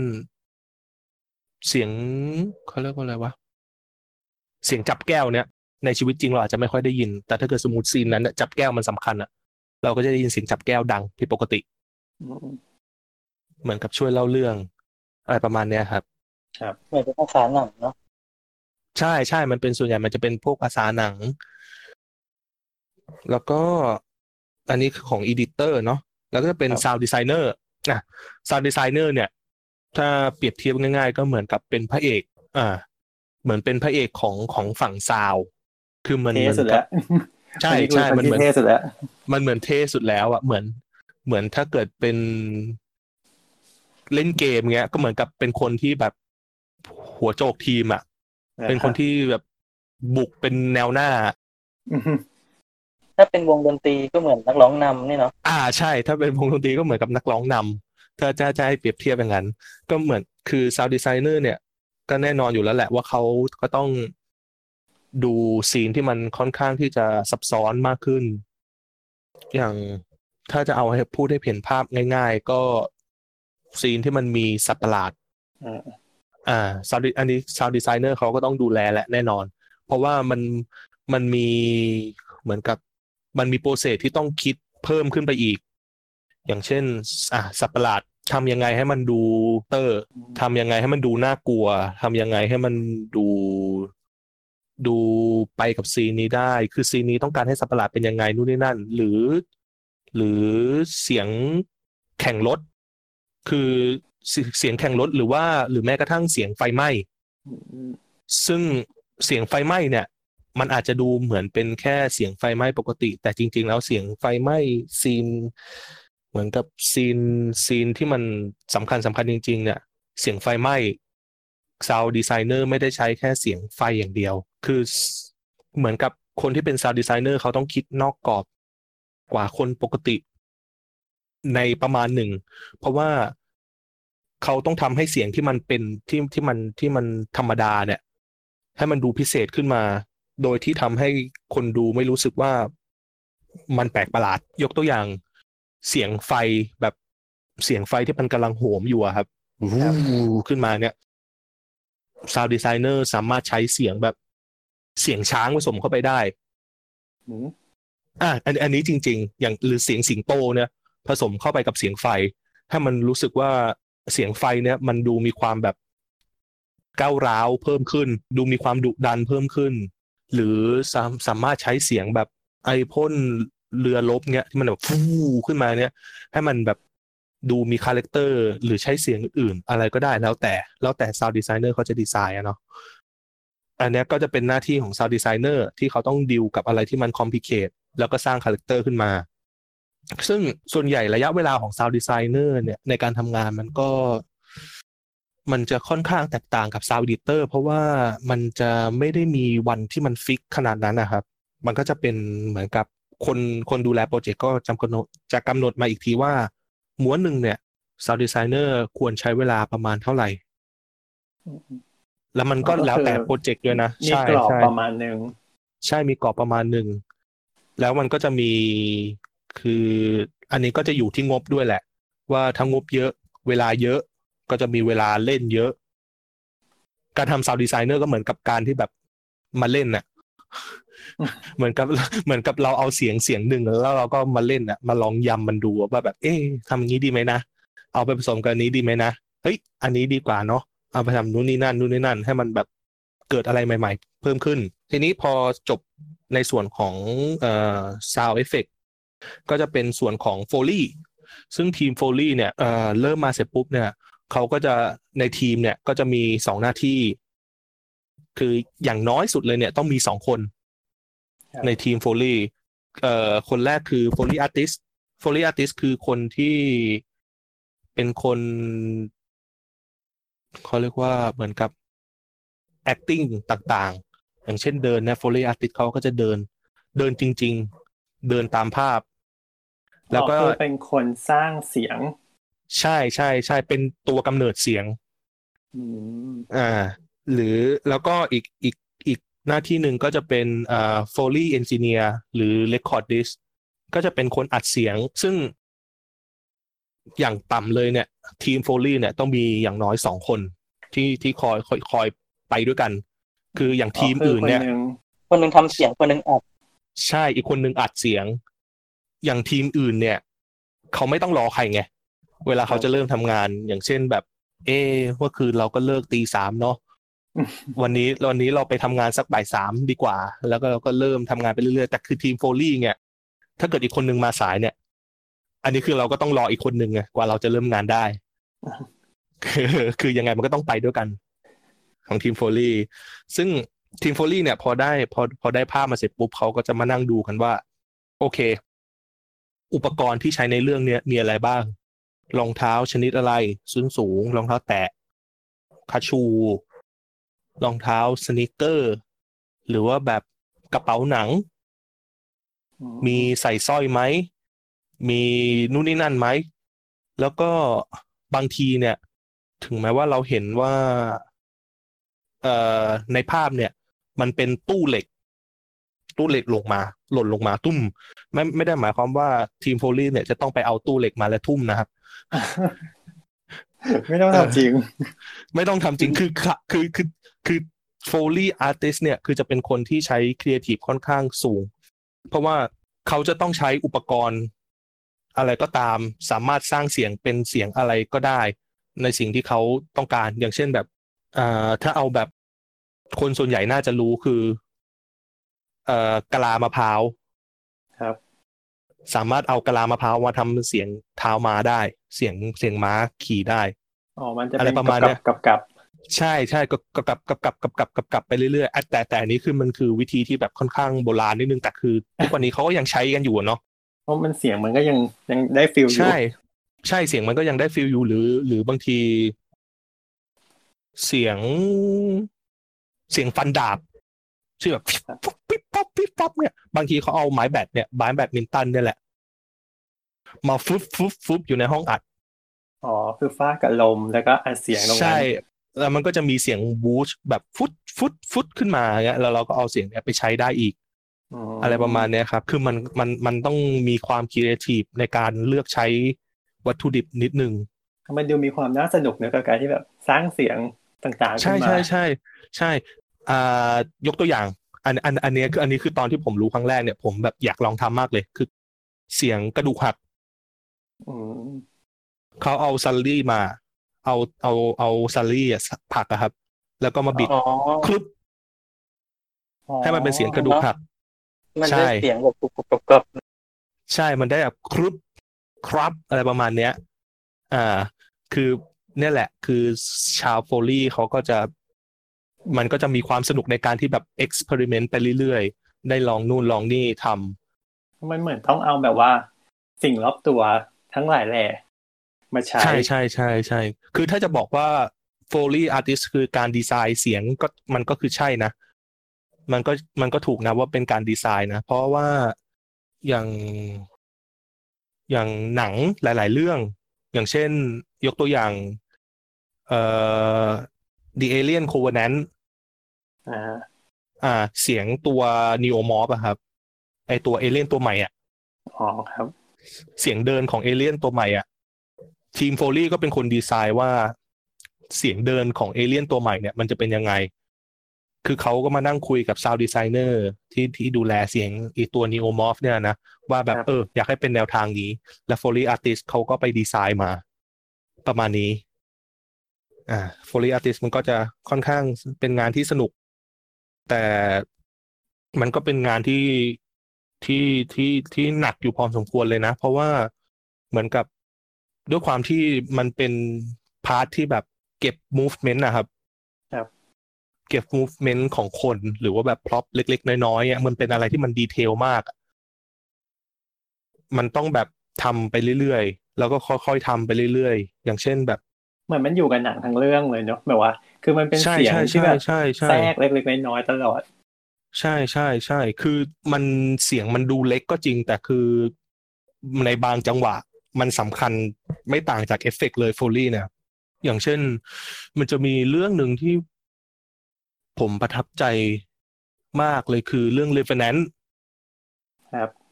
รู้สึกว่าถ้าจำไม่ผิดมันจะมี Revenant ตอนที่เข้ามาใหม่ๆมันจะมี Atmos ด้วยซึ่งมันจะมีอยู่ซีนหนึ่งจำไม่ได้แล้วว่าซีนไหนที่ที่มันจะมีคนที่เดินมาจากข้างบนเนี่ยแล้วเดินลงมาข้างล่างอย่างเงี้ยเสียงเสียง Foley มันก็จะเป็นตัวช่วยบอกคนดูเป็นตัวช่วยไกด์คนดูว่าเฮ้ยอีกแป๊บนึงจะมีคนเดินมานะอะไรประมาณนี้ครับหรือหรือมันจะช่วยไกด์คนดูว่าเอ๊ะทางนี้เดี๋ยวจะมีอะไรเข้ามานะแต่แต่อันนี้มันก็จะเป็นทริคของของคนทำอีกว่าถึงแม้ว่าตรงเนี้ยมันกำลังจะมีอะไรเข้ามาแต่เขาอยากให้มันได้ยินเสียงไหมเหมือนกับสมมุติผีมันจะมาทางขวาเนี้ยอ๋อมันเหมือนต้องมีเสียงอะไรบางอย่างใช่มันต้องมีเสียงไหมคือเราเราจะไกด์คนดูนิดนึงไหมว่าเอ๊ะตรงนี้จะมีอะไรเกิดขึ้นนะหรือว่าจะจัมป์สแกร์คนดูดีแบบปึ้งเดียวมาตุ้มคนดูตกใจหรือแบบว่าตามพุ่มไม้แบบจะมีอะไรโผล่มาตามพุ่มไม้อะไรอย่างนี้ใช่ใช่ใช่แล้วก็หลังจากจบเนี่ยหลังจากจบตรงนี้หมดเสร็จปุ๊บเนี่ยครับทั้งสามพาร์ทเนี่ยก็จะส่งไปให้มิกเซอร์ทีนี้มิกเซอร์ก็จะมามาเหมือนกับมานั่งมานั่งดูทั้งหมดว่ามีอะไรให้เขาทำงานบ้างในอ่าอันนี้คือรวมของสกอร์ด้วยนะในพาร์ทของสกอร์อ่าเนี่ยนะเดี๋ยวขอย้อนกลับไปเมื่อกี้นิดนึงเรื่องถึง เออผลนี้คือเนี่ยช่วยเล่าของเรื่อง Terminator ให้หน่อยครับอ๋อเอ่ออันนั้นมันมันมันก็น่าจะอยู่ในส่วนของ Sound Design เนาะเอ่อใช่คือคืออันนี้คือเป็นเกร็ดเล็กๆน้อยๆที่เรียกได้ว่ามันทำให้ทำให้ผมสนใจ Sound Design แบบมากขึ้นไปอีกคือด้วยความที่ว่าหลายๆคนน่าจะดูได้ดู Terminator เนาะไม่แน่ใจว่าภาคสองใช่มั้ยภาคสองใช่มั้ยภาคสองครับภาคสองอ่าใช่ภาคสองในฉากที่ทีพันเดินทะลุกรงออกมาเนี่ยครับ Sound Design Sound Designer เนี่ยคนที่ทำเสียงอันนั้นนะครับเขาเขาได้ไอเดียจากการที่วันนึงเขาให้อาหารหมาเขาให้อาหารหมาเขาแหละแล้วเขาเปิดกระป๋องแล้วก็เขย่ากระป๋องจนอาหารมันร่วงแล้วมันก็ดังเสียงฟลุ๊ปเขาก็เลยเอาอัดอัดเสียงไออาหารหมาที่มันออกมาจากกระป๋องเนี่ยแล้วก็เอาไปโปรเซสกลายออกมาเป็นเสียงที่มันแบบที่ตัวมันทะลุผ่านเซลล์ออกมาทะลุผ่านกรงออกมาใช่ก็คือตอนตัวนั้นมันเป็นรุ่นที่แบบว่าเป็นตัวเหลวนะก็คือมันก็จะเป็นความเหลวที่ผ่านลูกกรงออกมาใช่ก็เลยจะมีก็เลยเอาเอาเสียงอาหารหมาที่ออกจากกระป๋องมาใช้ใช่ใช่ใช่หรืออย่างเช่นโอ้ยถ้าเกิดให้พูดเรื่อง sound design นี่มันเยอะมากเลยนะอย่างเช่นเอ่อเสียงเสียงเอ่ออะไรนะเขาเรียกว่าเสียงปืนปืนในปืนใน Star Wars อ๋อเสียงที่มันดังจิ้วจิ้วจิ้วจิ้วจิ้วอะครับครับมันถ้าจำไม่ผิดมันคือการที่เขาเอาอะไรสักอย่างเนี่ยไปไปดึงสายที่มันสายสายสายที่มันขึงเอาไว้อะเส้นใหญ่ๆแล้วดึงแล้วก็มันสปริงมั้งไม่แน่ใจมันก็ดังๆปิ้วเขาก็เลยอัดเสียงนั้นมาแล้วมาโปรเซสโอ้หรืออย่างเช่นเสียงเสียงเอ่อเสียงดาบไลท์เซเบอร์ครับ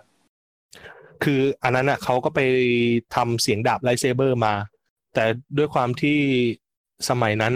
เอ่อพวกเทคโนโลยีมันก็ไม่ได้ไม่ได้เจริญเท่ากับตอนนี้นะครับเขาเขาก็เลยจำลองเสียงแบบเสียงการเขาเรียกว่าการฟันดาบอย่างเช่นแบบวุ๊บวุ๊บเนี่ยด้วยการเขาเปิดลำโพงมาเขาเอาลำโพงมาตั้งในสตูดิโอปึ้งแล้วก็เปิดเสียงไลท์เซเบอร์ที่เขาทำมาแล้วเนี่ยเปิดค้างไว้เลยนะแล้วเขาก็ถือไมค์อ่ะแล้วก็แหว่งแกว่งตามจังหวะดาบที่มันไปอ๋อเออมันคือคือมันคือเหมือนกับเขาใช้ข้อได้เปรียบของเอฟเฟกต์ด็อปเปอร์ยกตัวอย่างด็อปเอฟเฟกต์ด็อปเปอร์คือเหมือนกับที่เราได้ยินเสียงรถพยาบาลที่มันวิ่งอะครับมันจะเป็นวีวอวีวอวีวอใช่ใช่ใช่คือเขาเขาเขาใช้ข้อเนี้ยแล้วก็เหวี่ยงมันก็จะเป็นวุ้มวุ้มวุ้มนั่นแหละคือคือเสียงไลท์เซเบอร์อย่างนี้นี่เองใช่ใช่หรืออ่าก็ซิล่าครับเอ่อด้วยความที่คือน่าจะเป็นไม่แน่ใจว่าก็ซิล่าภาคไหนแต่เป็นภาคใหม่ๆแล้วเนาะด้วยความที่เขาอยากจะเก็บเขาเรียกว่าเก็บเก็บรูมเก็บเสียงรีเวิร์บของตัวก็ซิล่าจริงๆที่มันแบบเปล่งออกมาแบบเหมือนกับอยู่ในโลเคชั่นจริงอ่ะครับเขาเขาก็เลยใช้วิธีการที่ว่าเอ่อเอาลำโพงไปตั้งในสตูดิโอนะครับแล้วก็เปิดเสียงอ่ะจากลำโพงเสียงกอซิล่าที่ทำไว้แล้วอ่ะจากลำโพงแล้วก็อัดอีกทีนึงเพื่อให้มันได้เสียงเสียงเสียงรีเวิร์บเสียงสะท้อนเสียงสะท้อนจากวัสดุจริงๆแล้วเอามาใส่ในหนังอืมใช่มันก็จะมีอีกเพื่อให้ให้ได้บรรยากาศเสียงที่เป็นเหมือนบรรยากาศเพิ่มไปอีกใช่ใช่ใช่มันก็จะเป็นประมาณนี้แหละครับพวกดีไซน์พวกอะไรพวกนี้ซึ่งหลังจากที่มันสาม สามส่วนเนี้ยมันเสร็จรวมถึงสกอร์ด้วยแล้วเนี่ยเอ่อ Sound Mixer เนี่ยหรือที่ที่ที่ที่เราเรียกกันว่า Re-recording Mixer เนี่ยเขาก็จะเอาทุกอย่างมาผสมกันมารวมกันตึ้งแล้วก็จะนั่งดูว่าตรงนี้อะไรสำคัญตรงนี้อะไรสำคัญซึ่งถ้าเกิดเรียงระดับตามความสำคัญแล้วอ่ะมันจะเป็น dialogue music effect แล้วก็ ambient อ๋อเขาจะมีสี่อย่างหลัก ใช่ๆคือคือยังยังไงยังไง dialogue มันก็เด่นสุดอยู่แล้วแหละเพราะว่ามันเป็นตัวเล่าเรื่องเนาะครับเอ่อรองลงมาก็จะเป็นดนตรีแต่บางทีมันก็ไม่มันมันก็ไม่ได้หมายความว่าซีนนี้ dialogue สำคัญกว่า effect ไม่แน่ไม่แน่ effect อาจจะสำคัญกว่าเราก็ต้องดูแนวทางของของของของเรื่องหรือแนวทางของผู้กำกับที่เขาต้องการแล้วบางทีแบบต้องการให้เสียงนั้นไม่ได้ยินหรือว่าได้ยินน้อยลงไปใช่ใช่ใช่เนี่ยอันนี้คือมันก็จะเหมือนกับที่ตอนบอกไปตอนแรกนะครับว่าทำไมไอ้ Ford V Ferrari เนี่ยมันถึงแบบ amaze มากอย่างเช่นซีนแรกเนี่ยคือถ้าให้พูดคือซีนแรกอ่ะเขาทำเสียงมาหมดทุกอย่างแหละอ่าน่าจะจำช่วงที่ช่วงที่ชื่ออะไรนะนักขับที่เขาแบบเหมือนกับหลุดจากภวังค์แล้วก็อยู่นั่งกับหมอครับเคนไหมไม่ใช่เคนสิที่เพื่อนที่เป็นเพื่อนของเคนนะครับอ๋ออ๋ออ๋ออีกคนหนึ่งที่แมดเดมอนเล่นใช่ใช่แมดเดมอนเล่นไอตรงซีนนั้นน่ะถ้าเกิดสังเกตคือเสียงรอบๆตัวมันจะค่อยๆเบาลงค่อยๆเบาลงค่อยๆเบาลงและเสียงเพลงมันก็จะดันดังขึ้นสวนขึ้นมาอันนี้คือมันเป็นใช่มันมันมันเป็นไอเดียของของของผู้กำกับเอ้ยของของซาวด์มิกเซอร์เพราะว่าในในจังหวะนั้นน่ะเสียงเอฟเฟกต์อ่ะมันไม่ได้จำเป็นกับภาพขนาดนั้นแล้วเพราะมันกำลังจะเข้าเหมือนกับเออเหมือนกับตัวละครเนี้ยกำลังจะหลุดออกจากภวังค์แล้วเสียงถ้าเกิดสังเกตว่าไอเสียงพวกนั้นมันก็จะค่อยๆก้องค่อยๆก้องค่อยๆเบาค่อยๆเบาค่อยๆดูไกลออกไปอะไรประมาณเนี้ยครับเนี่ยอันนี้มันก็จะเป็นเหมือนในโปรเซสของ mixing คือ mixer เนี่ยเขาก็จะมานั่งคิดว่าซีนนี้อะไรเด่นทำอะไรกับซีนนี้ได้บ้างถ้าเกิดสมมุติว่าตรงนี้ดังขึ้นเสียงนี้ดังขึ้นจะจะเปลี่ยนจะเปลี่ยนเขาเรียกว่าเปลี่ยนข้อความของหนังไหมนู่นนี่นั่นนู่นนี่นั่นคือเสียงทุกอย่างเนี่ยมันมันมันมีผลกับกับข้อความที่หนังต้องการจะสื่อมากๆอย่างยกตัวอย่างไอเดียที่พี่เต๋อเขาเขาเขาเขาค่อนข้างคอนเซิร์นตอนที่ทำ How to ทิ้งมากๆคือเขาอยากให้ตอนต้นหนังกับตอนจบหนังเนี่ยเสียงมันไม่เท่ากันเหมือนเหมือนกับเหมือนกับตอนตอนหนังตอนเริ่มหนังเนี่ยก็จะดังแล้วเสียงก็จะค่อยๆเบาเบาไปเรื่อยๆตามตลอดของหนังอะนะมาเบาเบาไปเรื่อยๆจนถึงตอนจบหนังคือเงียบเหมือนพอจะคิดไอเดียเขาแล้วใช่ใช่ใช่คือคือคือคือบางทีอ่ะเขาก็จะมีไอเดียอะไรประมาณนี้มันก็จะเป็นหน้าที่ของมิกเซอร์ที่จะทำยังไงก็ได้เนี่ยให้ไอเดียของผู้กำกับหรือว่าไอเดียของตัวเองเนี่ยออกมาแล้วมัน make sense ที่สุดแล้วมันเหมือนกับช่วยทำให้ช่วยเสริมอารมณ์ของหนังตอนนั้นได้อย่างอย่างหนังผีง่ายๆเลยหนังผีสิ่งที่หนังผีชอบเล่นคือความเงียบอ่าหนังผีชอบเล่นกับความเงียบอย่างผู้ผู้กำกับเขาก็จะเหมือนกับคือวิธีการทำให้เงียบเนี่ยมันมีหลายแบบอย่างเช่นเบาเสียงทุกอย่างลงเงียบแต่วิธีการทำให้มันเงียบอีกแบบนึงคือเราเบาเสียงทุกอย่างลงแล้วเอาเสียงที่ปกติแล้วล่ะเราไม่เคยได้ยินน่ะให้มันดังขึ้นมันก็จะรู้สึกว่าเอ้ยมันเงียบนะ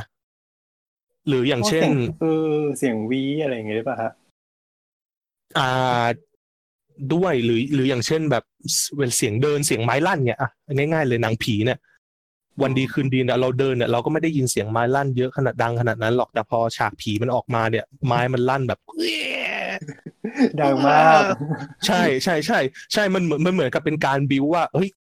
ตรงนี้มันเงียบมากเลยนะเว้ยเงียบจนแบบว่าได้ยินเสียงได้ยินเสียงไม้ลั่นเลยนะเว้ยเออ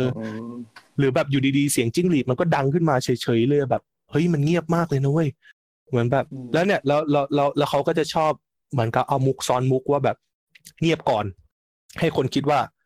เชี่ยเดี๋ยวผีมันต้องออกมาเดี๋ยวผีมันต้องออกมามันต้องออกมาแล้วเตรียมตัวเตรียมตัวสักพักเขาก็ไม่เอาออกมาเงี้ยมันก็จะเป็นเหมือนกับเป็นเป็นมุกในการมิกหนังของแต่ละสไตล์หรืออย่างเช่นหนังแอคชั่นหนังแอคชั่นซีนที่แบบ รถซีนระเบิดเงี้ยคือทำยังไงให้เสียงระเบิดมันดังแต่ไม่ได้เพิ่มวอลลุ่มให้มันดังขึ้นอ่าเขาเขาก็จะใช้วิธีการที่ว่าแบบจังหวะก่อนที่เสียงระเบิดมันจะมาเนี่ยเขาจะมิวเสียงทุกอย่างก่อนก่อนหน้านั้นอะไปหมดเลยเหมือนทุกอย่างมันจะค่อยๆให้นิ่งแค่แป๊บเดียวคือมันจะเหมือนเป็นวีบตุ่มประมาณเนี้ยครับคือถ้าเกิดมันวีบตุ่มเนี่ยไอ้ตุ่มเนี่ยมันจะดูมันจะดูเบาลงแต่ถ้าเกิดเป็นวีบแล้วเงียบไปนิดนึงแล้วค่อยตุ่มเนี่ยตุ่มหลังเนี่ยถึงแม้ว่าถึงแม้ว่าเลเวลของเสียงเนี่ยมันเท่ากันแต่ตุ่มตุ่มแบบหลังเนี่ยมันจะรู้สึกว่าดังกว่าเพราะว่ามันมีเหมือนมีมีจุดให้คนดูมันพักอ่ะถึงแม้ว่ามันเสียงมันเงียบไปใช่ใช่ใช่เหมือนแบบอยู่ดีๆดังมาปุ๊บเงียบแล้วก็ตุ้มแบบเอ้ยเหมือนจัมป์สแกร์ค่อนข้างเหมือนแค่ฟิลเดียวกับจัมป์สแกร์แหละครับอันนี้ก็จะเป็นส่วนของมิกครับมันดูมีความจิตวิทยาอย่างหนึ่งด้วยเนาะใช่ใช่ใช่ใช่เอ่อหนังที่ที่ที่ที่ผมรู้สึกว่ามันใช้เรื่องจิตวิทยาเยอะแบบใช้เสียงเกี่ยวกับจิตวิทยาเยอะคือ Get Out อ๋อยังไม่ได้ดูอ้าวโหนี่ยังไม่ดู Get Out เหรออันนี้ดูอันนี้ดูแล้วโหมีมีเล่าอะไรได้มั้ยครับที่มันไม่สปอยโอ้โหผมก็ตัวอย่างแต่ไม่ต้องบอกตัวละครก็ได้คือมันจะมีซีนนึงที่มันสะกดจิตอันนี้ผมไม่ได้บอกตัวละครนะว่าใครสะกดจิตใครครับอยู่ได้อยู่มันจะมีมันจะมีซีนหนึ่งที่มันสะกดจิตคือคืออย่างที่เรารู้ๆกันเนี่ยการสะกดจิตมันมีวิธีหลายแบบใช่ไหมครับอย่างเช่นแบบฟังเสียงซ้ำๆพูดซ้ำๆเสียงซ้ำๆหรือป้อนอะไรสักอย่างนี่แหละซึ่งซึ่งในเรื่อง Get Out เนี่ยเขาก็ใช้เทคนิคนี้คือด้วยตอนแรกเนี่ยคนดูจะไม่รู้สึกว่าเฮ้ยไอเสียงเนี้ยมันคือมันคือการสะกดจิตอ๋อจะไม่ได้เสียใช่คือคือมันมันมันเหมือนกับการใช้เสียงแบบใช้เสียงปกติอ่ะคนคนดูก็แค่รู้สึกว่าเออมันก็เป็นเสียงปกติเสียงนึงเนาะแต่คือพอมันรีพีทไปซ้ำๆอ่ะคนดูจะเริ่มรู้สึกรำคาญแล้วก็จะเริ่มรู้สึกว่าแบบเช่นมันดิสเทิร์บอ่ะมันดิสเทิร์บอ่ะจนจนตอนหลังมันเริ่มเก็ทว่าอ๋อ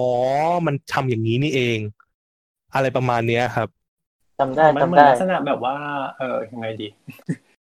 ถ้าแต่เหมือนถ้าเกิดเป็นหนังเรื่องอื่นๆแบบว่าถ้าเกิดสมมุติว่าเราเป็นโลกคู่ขนานหรืออะไรที่เป็นอีกแบบนึงมันจะเหมือนแบบมีเสียงอีกบางเสียงที่มันเพิ่มเข้ามาที่ทำให้เรารู้สึกได้ว่าเอออันนี้คือมันไม่ได้อยู่ในภาวะปกตินะอ่าใช่ๆๆๆๆใช่อย่างเช่นเอ่อมันมันมีมันมีหนังบางเรื่องนะที่ที่ที่ที่ใช้เทคนิคที่ว่าแบบปกติคนเราเนี่ยหูคนเราเนี่ยมันจะรับความถี่ได้ตั้งแต่ยี่สิบถึง ยี่สิบ กิโลเฮิรตซ์ แต่คือปกติแต่คือคนปกติเนี่ยสูงกว่า สิบหก กิโลเฮิรตซ์ เนี่ยจะไม่ได้ยินแล้วจะไม่ค่อยได้ยินแล้วบางคนก็จะได้ยินเรื่องนี้ถ้าเกิดใครอยากไปฟังต่อเรื่องของ Ambient ก็สามารถย้อนกลับไปฟังได้ในสอบตัวสาวนะครับ อี พี เสียงรายการในเครือของเรานั่นเองในเครือสามโคกนะครับแบบเสียงก็สถาปัตย์นะครับ อี พี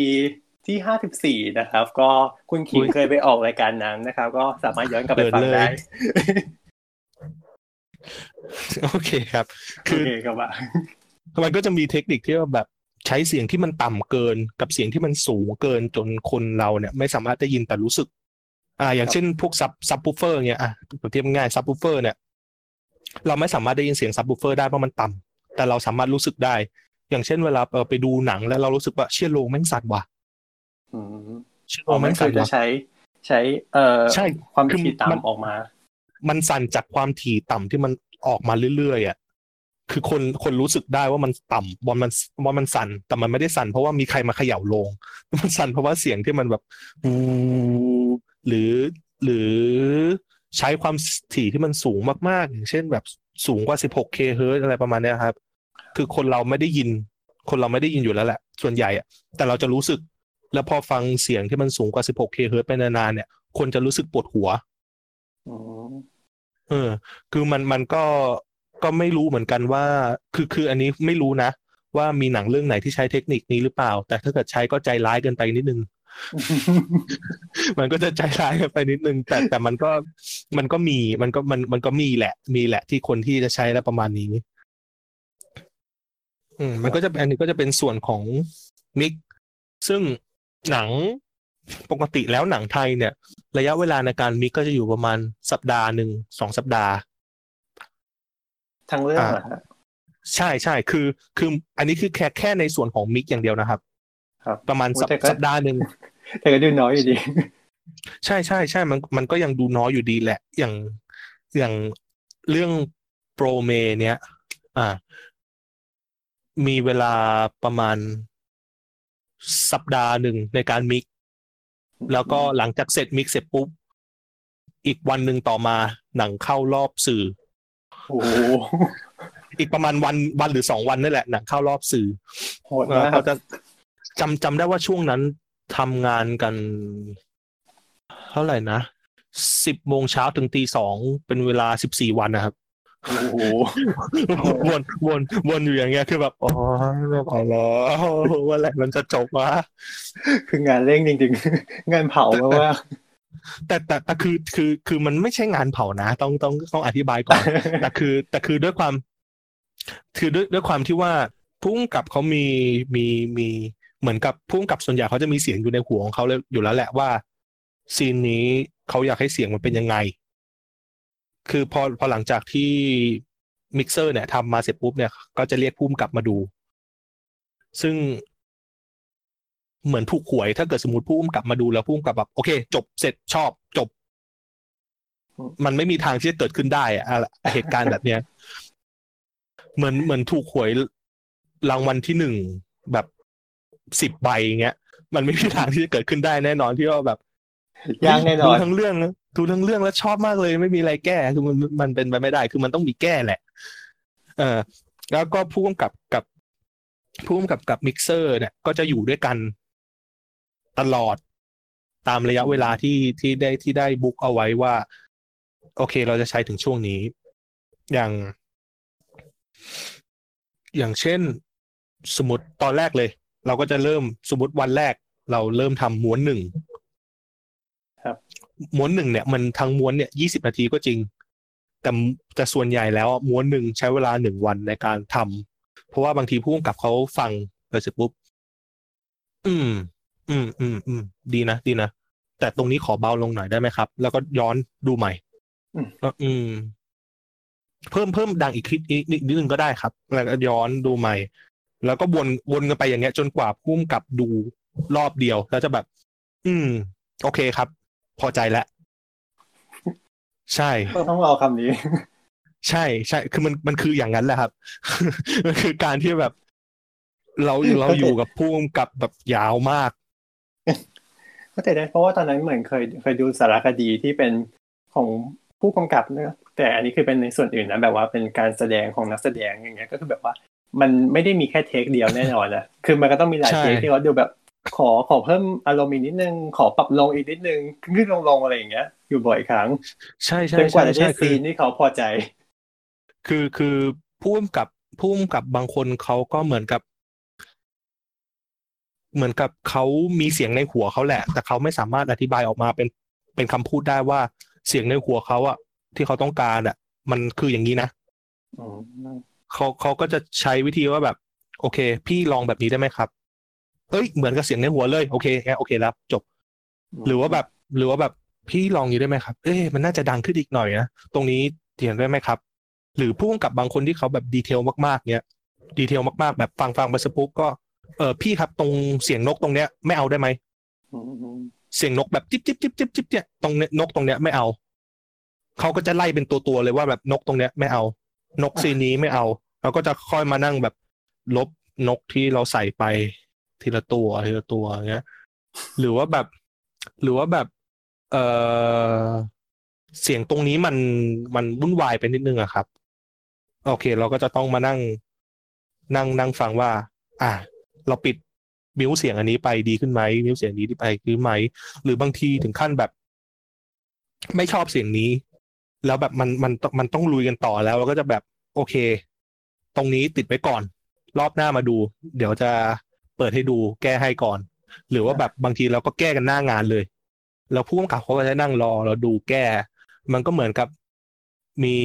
ใครสักคนมานั่งกดดันเราอยู่ข้างหลังว่าแบบเร็วๆสิเร็วๆสิเร็วๆสิแกเร็วสิแกเร็วสิอย่างเงี้ย มันก็เป็นความรู้สึกที่เครียดอยู่นะบางเพราะบางเพราะเพราะส่วนใหญ่มันก็แค่แบบกดเพลย์แล้วเราก็กดเพลย์ให้ผู้กำกับดูครับแต่เป็นการกดเพลย์ที่มันรู้สึกกดดันมากกว่านั่งทำนั่งอีดิทอ่ะก็ต้องรอลุ้นว่าเขาจะโอเคไหมใช่ใช่คือถ้าเกิดเจอผู้กำกับที่คุยกันได้คุยกันง่ายหรือว่าแบบเข้าใจวิธีการทำงานของเขามันก็จะง่ายแต่ถ้าเกิดสมมติเจอผู้กำกับที่แบบเขาเรียกว่าอะไรอ่ะเอาแต่ใจหรืออะไรประมาณเนี้ยก็จะเหนื่อยหน่อยก็จะแบบโอเคครับได้ครับทำต่อไปคือในในมุมของคนทำงานเราก็จะบอกได้ครับได้ครับจนกว่างานมันจะออกมาดีที่สุดเท่าที่ผู้กำกับจะจะจะพอใจเราก็ต้องทำกันต่อไปเรื่อยๆซึ่งซึ่งซึ่งอันนี้ต้องบอกก่อนนะว่าว่าไม่ได้ผมไม่ได้เจาะจงผู้กำกับคนไหนนะโอเคเราเราไม่ได้ระบุตัวเออเราไม่เราไม่ระบุตัวนะแต่คือคือผู้กำกับก็คนแหละคือคือผู้กำกับหลายๆคนเขาก็เหมือนกับมีความ perfectionist ของเขาอ่ะบางคนเขาอาจจะไม่ได้ perfectionist เขาอาจจะต้องแค่แบบเออเสียงนี้มันมันโอเคสำหรับเขาแล้วเขาก็โอเคปล่อยไปหรือบางคนที่แบบมันต้อง หนึ่งร้อยเปอร์เซ็นต์ เท่านั้น เก้าสิบเก้าจุดเก้าเก้า ไม่ได้ไม่ต้อง หนึ่งร้อยเปอร์เซ็นต์ ซึ่งซึ่งเจอผู้กำกับแบบเนี้ยคือคือคือเราก็ชอบนะเพราะอย่างน้อยเราก็จะได้รู้ไงว่าว่าสิ่งสิ่งที่เราทำออกไปอ่ะมันมันมันดีแค่ไหนแต่แต่ก็จะใช่แต่ก็จะเหนื่อยหน่อยมันก็จะเหนื่อยเป็นพิเศษเพราะแบบเราก็ต้องอยู่กับโปรเจกต์นั้นยาวไปเรื่อยๆใช่เอาแสดงว่าถ้าเกิดสมมติว่าผู้กำกับมีความรู้ทางด้านเสียงพวกนี้มันก็น่าจะช่วยให้สื่อสารกันง่ายขึ้นนะ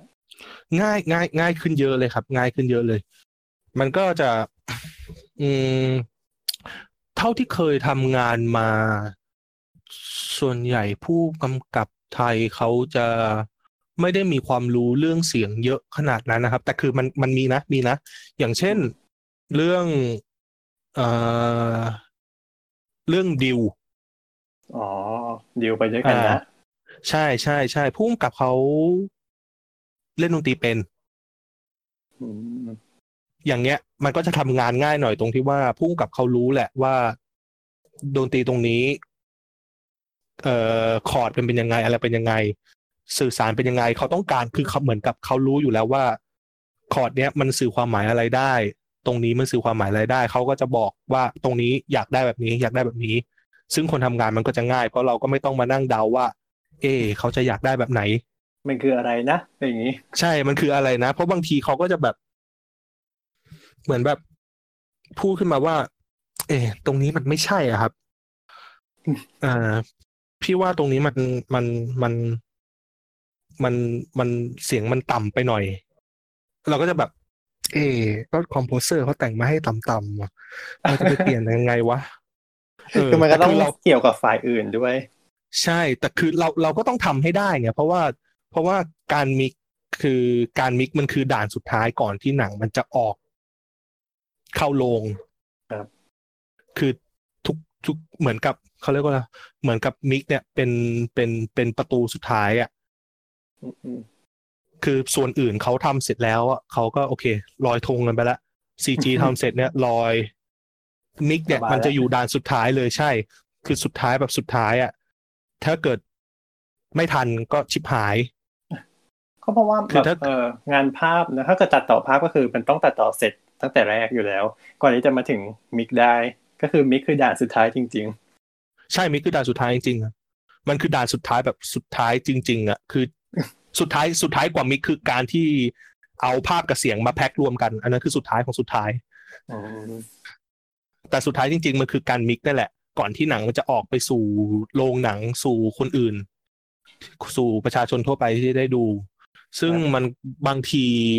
บางทีระยะเวลาที่ที่ที่ผู้กำกับเขาให้มามันอาจจะไม่พอเออประมาณเนี้ยเราเรา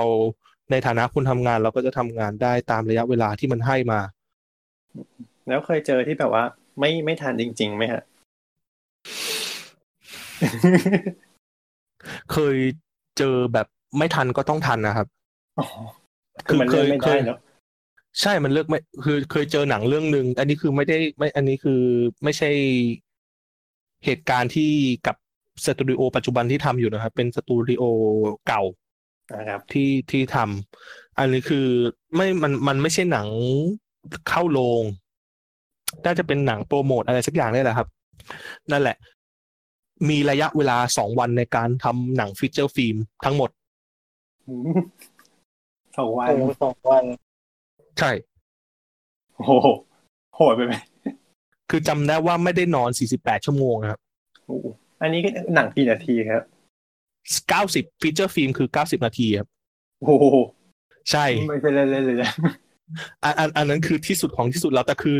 เราเราก็ทำให้ได้ตามตามที่ระยะเวลาที่เขาให้มาเนาะคือด้วยด้วยตัวหนังมันจำไม่ผิดว่ามันไม่ใช่หนังมันเป็นหนังเกรด B แหละครับมันเป็นหนังที่ไม่ได้เข้าโรงอ่ะมันก็เลยแบบคุณภาพสแตนดาร์ดมันก็จะอยู่อีกระดับหนึ่ง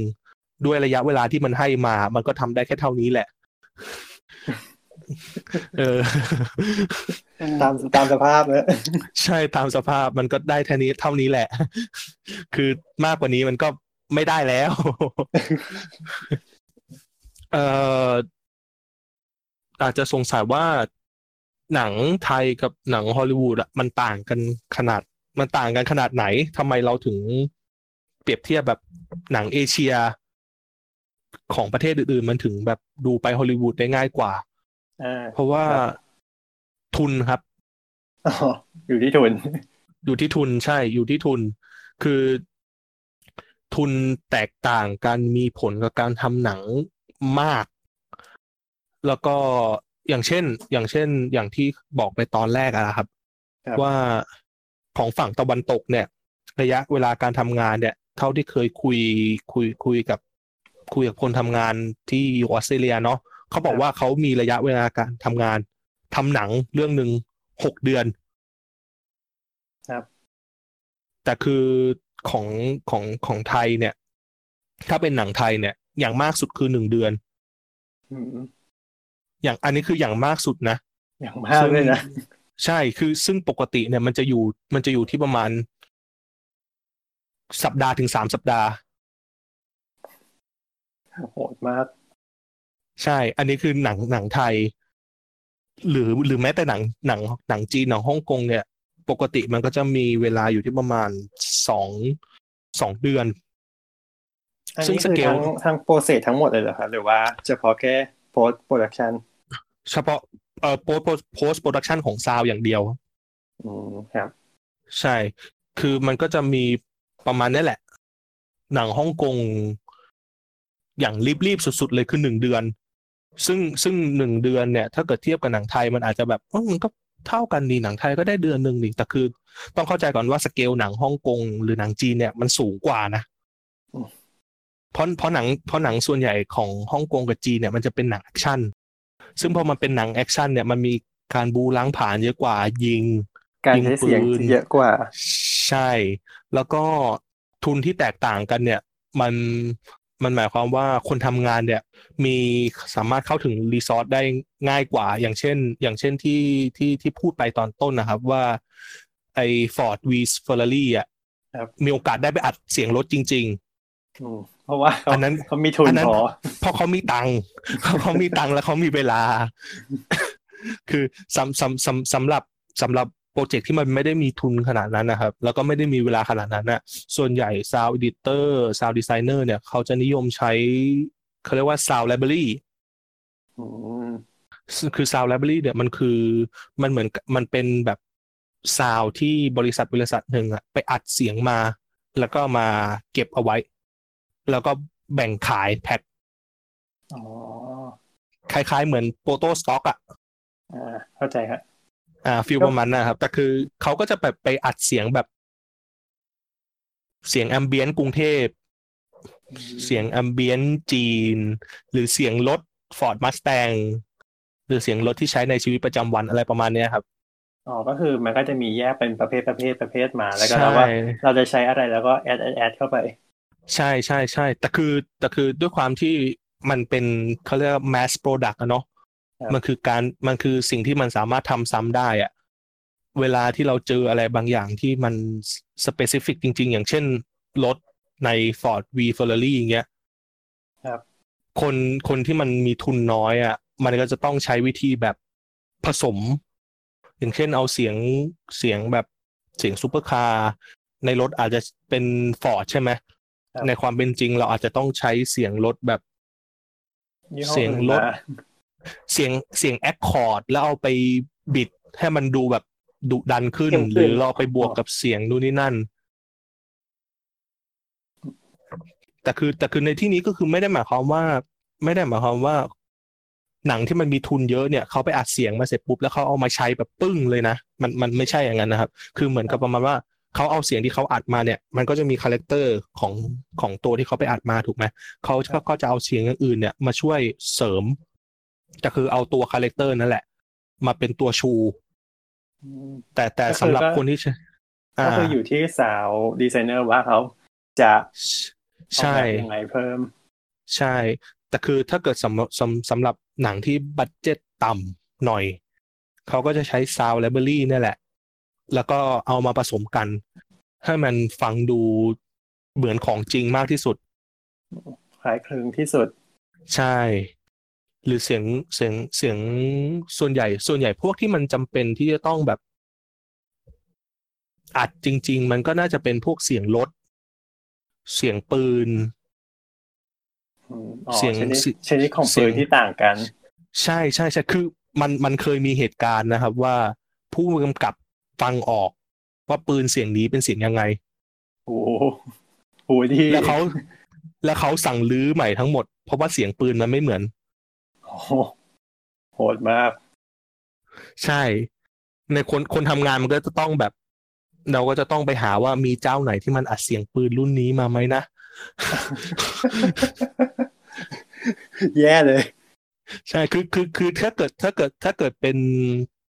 เป็นหนังที่มันค่อนข้างโมเดิร์นนิดนึงปืนมันก็จะหาง่ายหน่อยเพราะมันก็จะเป็นเสียงปืนก็จะหาง่ายหน่อยเพราะมันเป็นเสียงปืนแบบปัจจุบันนะเนาะ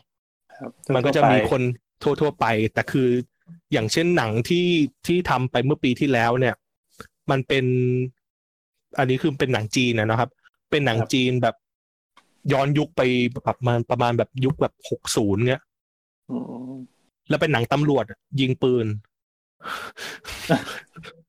ใช่แล้วเราก็ต้องไปนั่งหาว่าแบบเราจะไปหาปืนจากไหนเสียงปืนนี้มันเสียงยังไงวะโอ้มันเป็นเสียงนี้เราก็จะแบบใช้วิธีว่าแบบฟังรอบรอบอย่างเช่นปืนกลเงี้ยมันก็จะมีรอบของปืน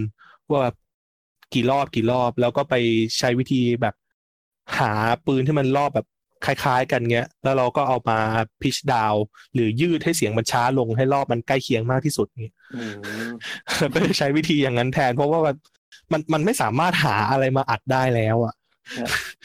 มันแบบห้าสิบปีที่แล้วอ่ะปืนมันคงไม่มีให้เราเอาไปอัดแล้วคงไม่มีใครแบบไปนั่งอัดให้ใช่มันก็ต้องใช้ทุนที่สูงขึ้นไปอีกใช่ใช่ใช่อย่างอ่ะมันก็จะมีเรื่องที่แบบเรโทรอย่างเอ่อคอง The Skull Island Iceland อันนั้นน่ะอันนั้นคือผู้กำกับเขาได้เขาเหมือนเขาได้อินสปิเรชันมาจาก Apocalypse Now โอ้อ่าใช่คือคือหนังหนังคองเนี่ยเขาได้อินสปิเรชันมาจาก Apocalypse Now แล้วมันก็จะเป็นช่วงที่เขาเรียกว่าสงครามเวียดนามอ๋อทีนี้เครื่องบินที่เขาใช้เนี่ยด้วยความที่เขามีตังค์เยอะมากอ่ะเขาก็เลยมีตังค์ให้ทีมให้ทีมซาวเนี่ยไปหาว่าไอ้เครื่องบินที่เขาใช้ในในเรื่องเนี่ยที่เขาใช้ ซี จี เนี่ยมันคือรุ่นอะไรแล้วเขาแล้วทีมซาวก็ไปอัดเสียงนั้นจริงๆเสียงเครื่องบินตัวนั้นจริงๆนะครับเสียงเอนจินของมันจริงๆอ่ะโอ้ใช่คือมันเนี่ยมันเครื่องเครื่องบินมันทำได้ใช่มีมีตังมีตังทำอะไรก็ได้แหละขอยกความที่พี่ตัวพูดมาเลยก็คือคุณมีเงินเท่าไหร่นั่นแหละครับใช่ใช่ครับคือคือคือวงการหนังมันอย่างนี้แหละคือมีตังทำอะไรก็ได้อ่ะหรือหรืออ่ายกตัวอย่างอีกอีกอันนึงคือไม่แน่ใจว่า เคยเคยเคยเคยดูกันไหมเรื่อง District ไนน์อ๋อเคยครับอ่าคือ District ไนน์เนี่ยดูเผินๆมันอาจจะเป็นหนังที่แบบหนังไม่ได้หวือหวาอะไรขนาดนั้นใช่ไหมครับแต่สำหรับซาวด์เนี้ยโดยเฉพาะเสียงสัตว์ประหลาดเนี้ยรู้รู้เปล่าว่าเสียงสัตว์ประหลาดที่มันที่ที่ตัวไอตัวกุ้งนั่นน่ะเรียกกันว่าไอตัวกุ้งแล้วกันเนาะไอตัวกุ้งนั้นพูดอ่ะมันคือภาษานะครับ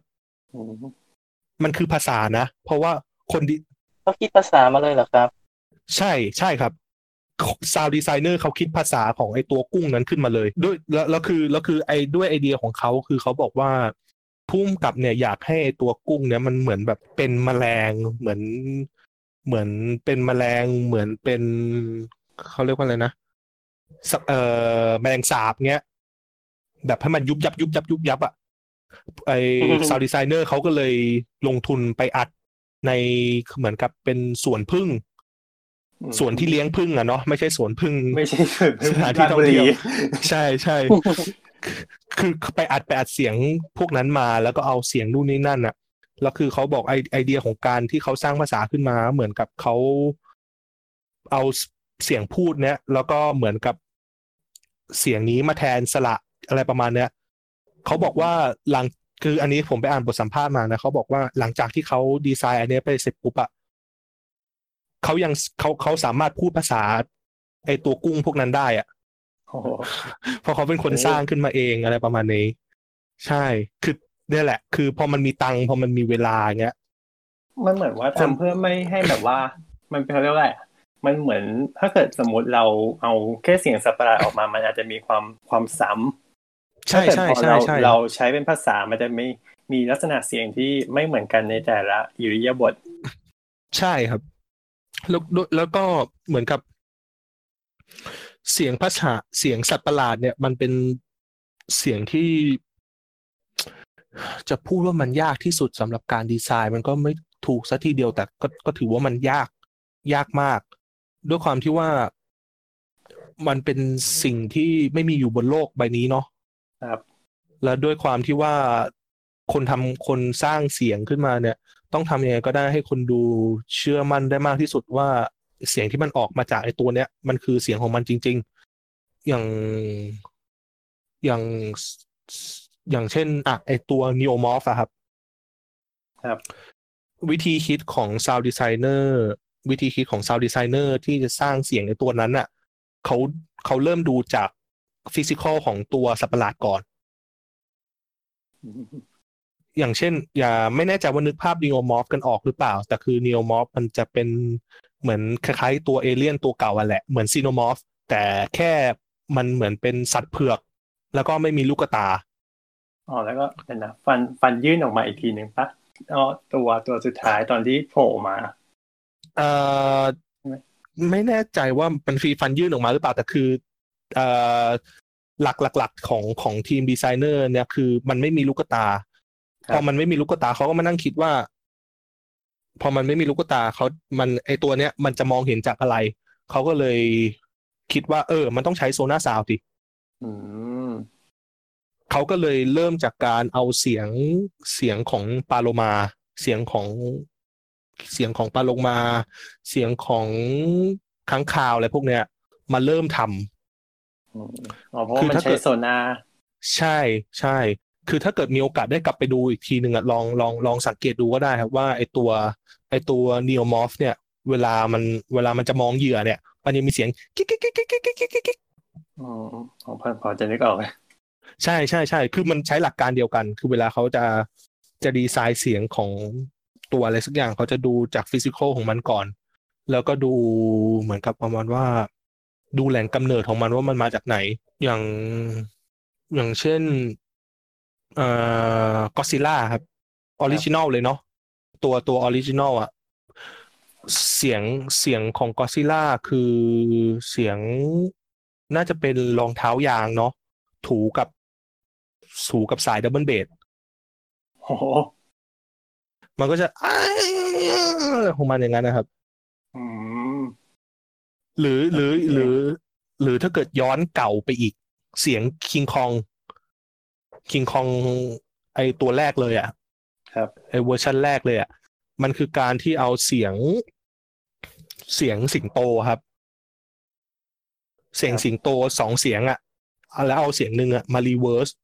แล้วผสมกันอ๋อใช่อันนั้นเนี่ยคือเสียงสัตว์ประหลาดน่าจะเป็นยุคแรกๆเลยแหละเสียงสัตว์ประหลาดยุคแรกๆของของของหนังใช่เนี่ยแหละวิธีการสร้างก็ประมาณนี้ครับครับเอองั้นช่วยเล่าหน่อยเรื่องเล่าเรื่องสัตว์ประหลาดแล้วนอกจากเอ่อพวกหนัง How to ทิ้งที่คุณกิ่งทำแล้วก็ยังเคยมีทำเรื่องก้าวสัตตาด้วยถูกไหมฮะอ่าใช่ครับ ดูไม่ค่อยอยากพูดเท่าไหร่เลยอ่ะมันเป็นคือมันเป็นมันเป็นงานที่ผมได้ทำอาจได้เรียกได้มีโอกาสทำตอนที่เหมือนกับเพิ่งเริ่มอาชีพนี้ใหม่ๆครับอ๋อครับแล้วคือตอนตอนที่ทำงานตอนที่ได้รับงานมาครั้งแรกอ่ะคือเราก็ไม่มีความรู้เรื่องสัตว์ประหลาดเลยเนาะว่าแบบเฮ้ยเขาแม่งสร้างเสียงสัตว์ประหลาดกันยังไงวะเราก็จะพยายามเหมือนแบบไปค้นหาวิธีนู่นนี่นั่นเปิดดู YouTube ถามคนอื่นในวงการเปิดนู่นนี่นั่นทดลองไปเรื่อยๆแล้วเหมือนกับพอเรากลับมานึกคิดอีกทีนึงว่าเอ๊ะสิ่งที่เราทำไปมันมีอะไรบ้างก็จะรู้สึกแบบเขินๆในอายนิดนึงก็แบบทำไมทำอย่างนั้นไปวะทำอย่างนี้น่าจะดีกว่าไหมอะไรประมาณเนี้ยไม่ไงตอนนั้นก็เหมือนแบบว่าคือเราค่อยๆเติบโตนะฮะใช่ใช่คือคือมันมันมันมันดีแหละคือก็ขอบคุณมากณตอนนั้นที่มีโอกาสได้ทำได้ได้ทำเรื่องก้าวสัตราเพราะมันก็แบบค่อนข้างที่จะเปิดเปิดเปิดโลกของเราในระดับหนึ่งเลยเกี่ยวกับการทำซาวด์ดีไซน์คือไอไอไอเรื่องไอเรื่องที่ใช้รองเท้ายางมาสีกับดับเบิลเบสอ่ะนะครับก็คือรู้จากตอนที่หาข้อมูลทำเสียงสัตว์ประหลาดก้าวสัตตานี่แหละอืมคือช่วงนั้นเราอ่านเราอ่านอะไรพวกนี้เยอะมากดูหนังสัตว์ประหลาดเยอะมากเหมือนกับเราหาไอเดียว่าแบบทำวันนี้ต้องทำเสียงยังไงวะนู่นนี่นั่นนู่นนี่นั่นนู่นนี่นั่นยกตัวอย่างเสียงนกยักษ์อะครับครับนกยักษ์ในเรื่องก้าวสัตราเอ่อไอเดียของเราตอนนั้นคือเราอยากให้มันเหมือนเสียงนกแร้งอีแร้งอ่ะเพราะเพราะว่าด้วยภาพที่มันเป็นนกของตัวร้ายอ่ะเนาะก็ต้องให้ดูแบบว่าเป็นใช่มันก็จะต้องดูดูอีวิลนิดนึงอ่ะดูแบบนู่นนี่นั่นนิดนึงอ่ะดูดูแบบหน้าน่ากลัวหน้าเกรงขามนิดนึงเราก็เลยใช้เสียงของนกอีแร้งแล้วก็ใช้เสียงฟุตเหล็กไม้ฟุตเหล็กอะครับครับลูดกับเสียงสายเบสไฟฟ้ามันมันมันคือคือมันจะมันจะมันจะให้ความรู้สึกแบบกรี๊ดกรี๊ดอะไรเงี้ยมันก็จะมีแบบกึกกึกกึกกึกแล้วคือเราก็ต้องเอาไปทำอีกทีหนึ่งให้มันแบบเบลนด์เข้าด้วยกันรู้สึกว่าตอนนั้นเราจะผสมเสียงพวกแบบเสียงสิงโตเสียงหมีอะไรพวกนั้นไปด้วยคือผสมไปเยอะมากอะผสมจนจนจนเราไม่รู้แล้วว่าเฮ้ยมันมีเสียงอะไรอยู่ในนี้มั่งวะตอนที่ฟังครั้งแรกตอนที่ดูก็รู้สึกว่ามันเหมือนเหมือนถ้าเกิดเห็นครั้งแรกก็นึกถึงหนังเรื่องปรักษาวายุอ่ะเสียงอะไรประมาณนั้นนะพอด้วยหน้าตาได้มั้งเลยรู้สึกเออปรักษาวายุใช่หรืออย่างเสียงยักษ์เนี้ยครับสมัยนั้นก็จะใช้วิธีแบบเขาเรียกว่าวิธีโง่ๆเลยคือเรียกว่าสมัยนะครับดูนานมันก็นานแล้วนะครับมันก็สามปีสี่ปีได้แล้วป่ะน่าจะประมาณนั้นใช่คือคือตอนนั้นก็ใช้วิธีแบบง่ายๆโดยการที่ว่าแบบเสียงเสียงยักษ์ลูกกระจอกเนี่ยโดยการที่แบบเราเอาเสียงตัวเองนี่แหละแล้วก็ตะโกนเอาเอาเสียงตัวเองนี่แหละแล้วก็ตะโกนแล้วแบบเหมือนเหมือนเหมือนแบบเหมือนเหมือนคิดซะว่าเรากำลังร้องเพลงเมทัลอยู่อะแล้วเราก็แบบฮ่าอะไรอย่างเงี้ยแล้วแล้วเราก็แบบเอาเสียงนั้นอะไปพิชให้มันต่ำลงให้มันดูแบบให้มันดูเหมือนเป็นยักษ์ตัวใหญ่ๆน่ากลัวน่ากลัวอะไรประมาณนั้นหรือว่าแบบผสมเสียงแบบสิงโตไปนิดนึงเราถึงขั้นแบบอ่าถึงขั้นให้อ่าน่าจะรู้จักกันมั้งครับพี่เหวงที่ตอนนี้แกทำทำทำไอ้เนี่ยทำอะไรอะทำทำช่องใน Facebook ชื่ออะไรสักอย่างจำไม่ได้แล้ว อืมไม่รู้จักครับอ๋อเกี่ยวกับอะไรคือเอ่อเป็นช่องวาไรตี้นั่นแหละครับอืมคือพี่เขาอ่ะเป็นเหมือนกับเป็นเป็นสตูดิโอทำแอนิเมชั่นคือเมื่อก่อนเนี่ยเมื่อก่อนพี่แกเขาเป็นเจ้าของสตูดิโอทำแอนิเมชั่นเออแล้วคือเหมือนกับพี่เขาก็แบบเฮ้ยทำอะไรกันสนุกดีมาแล้วก็มาช่วยอัดเสียงยักษ์เนี่ยนะครับพี่เขาแกก็แบบอ้ามาอ้าด้วยกันอยู่ในห้องอัดสนุกดีคอแห้งกันไหมฮะช่วงนั้นโอ้ช่วงนั้นนี่คือเสียงเสียงเสียงแหบแบบ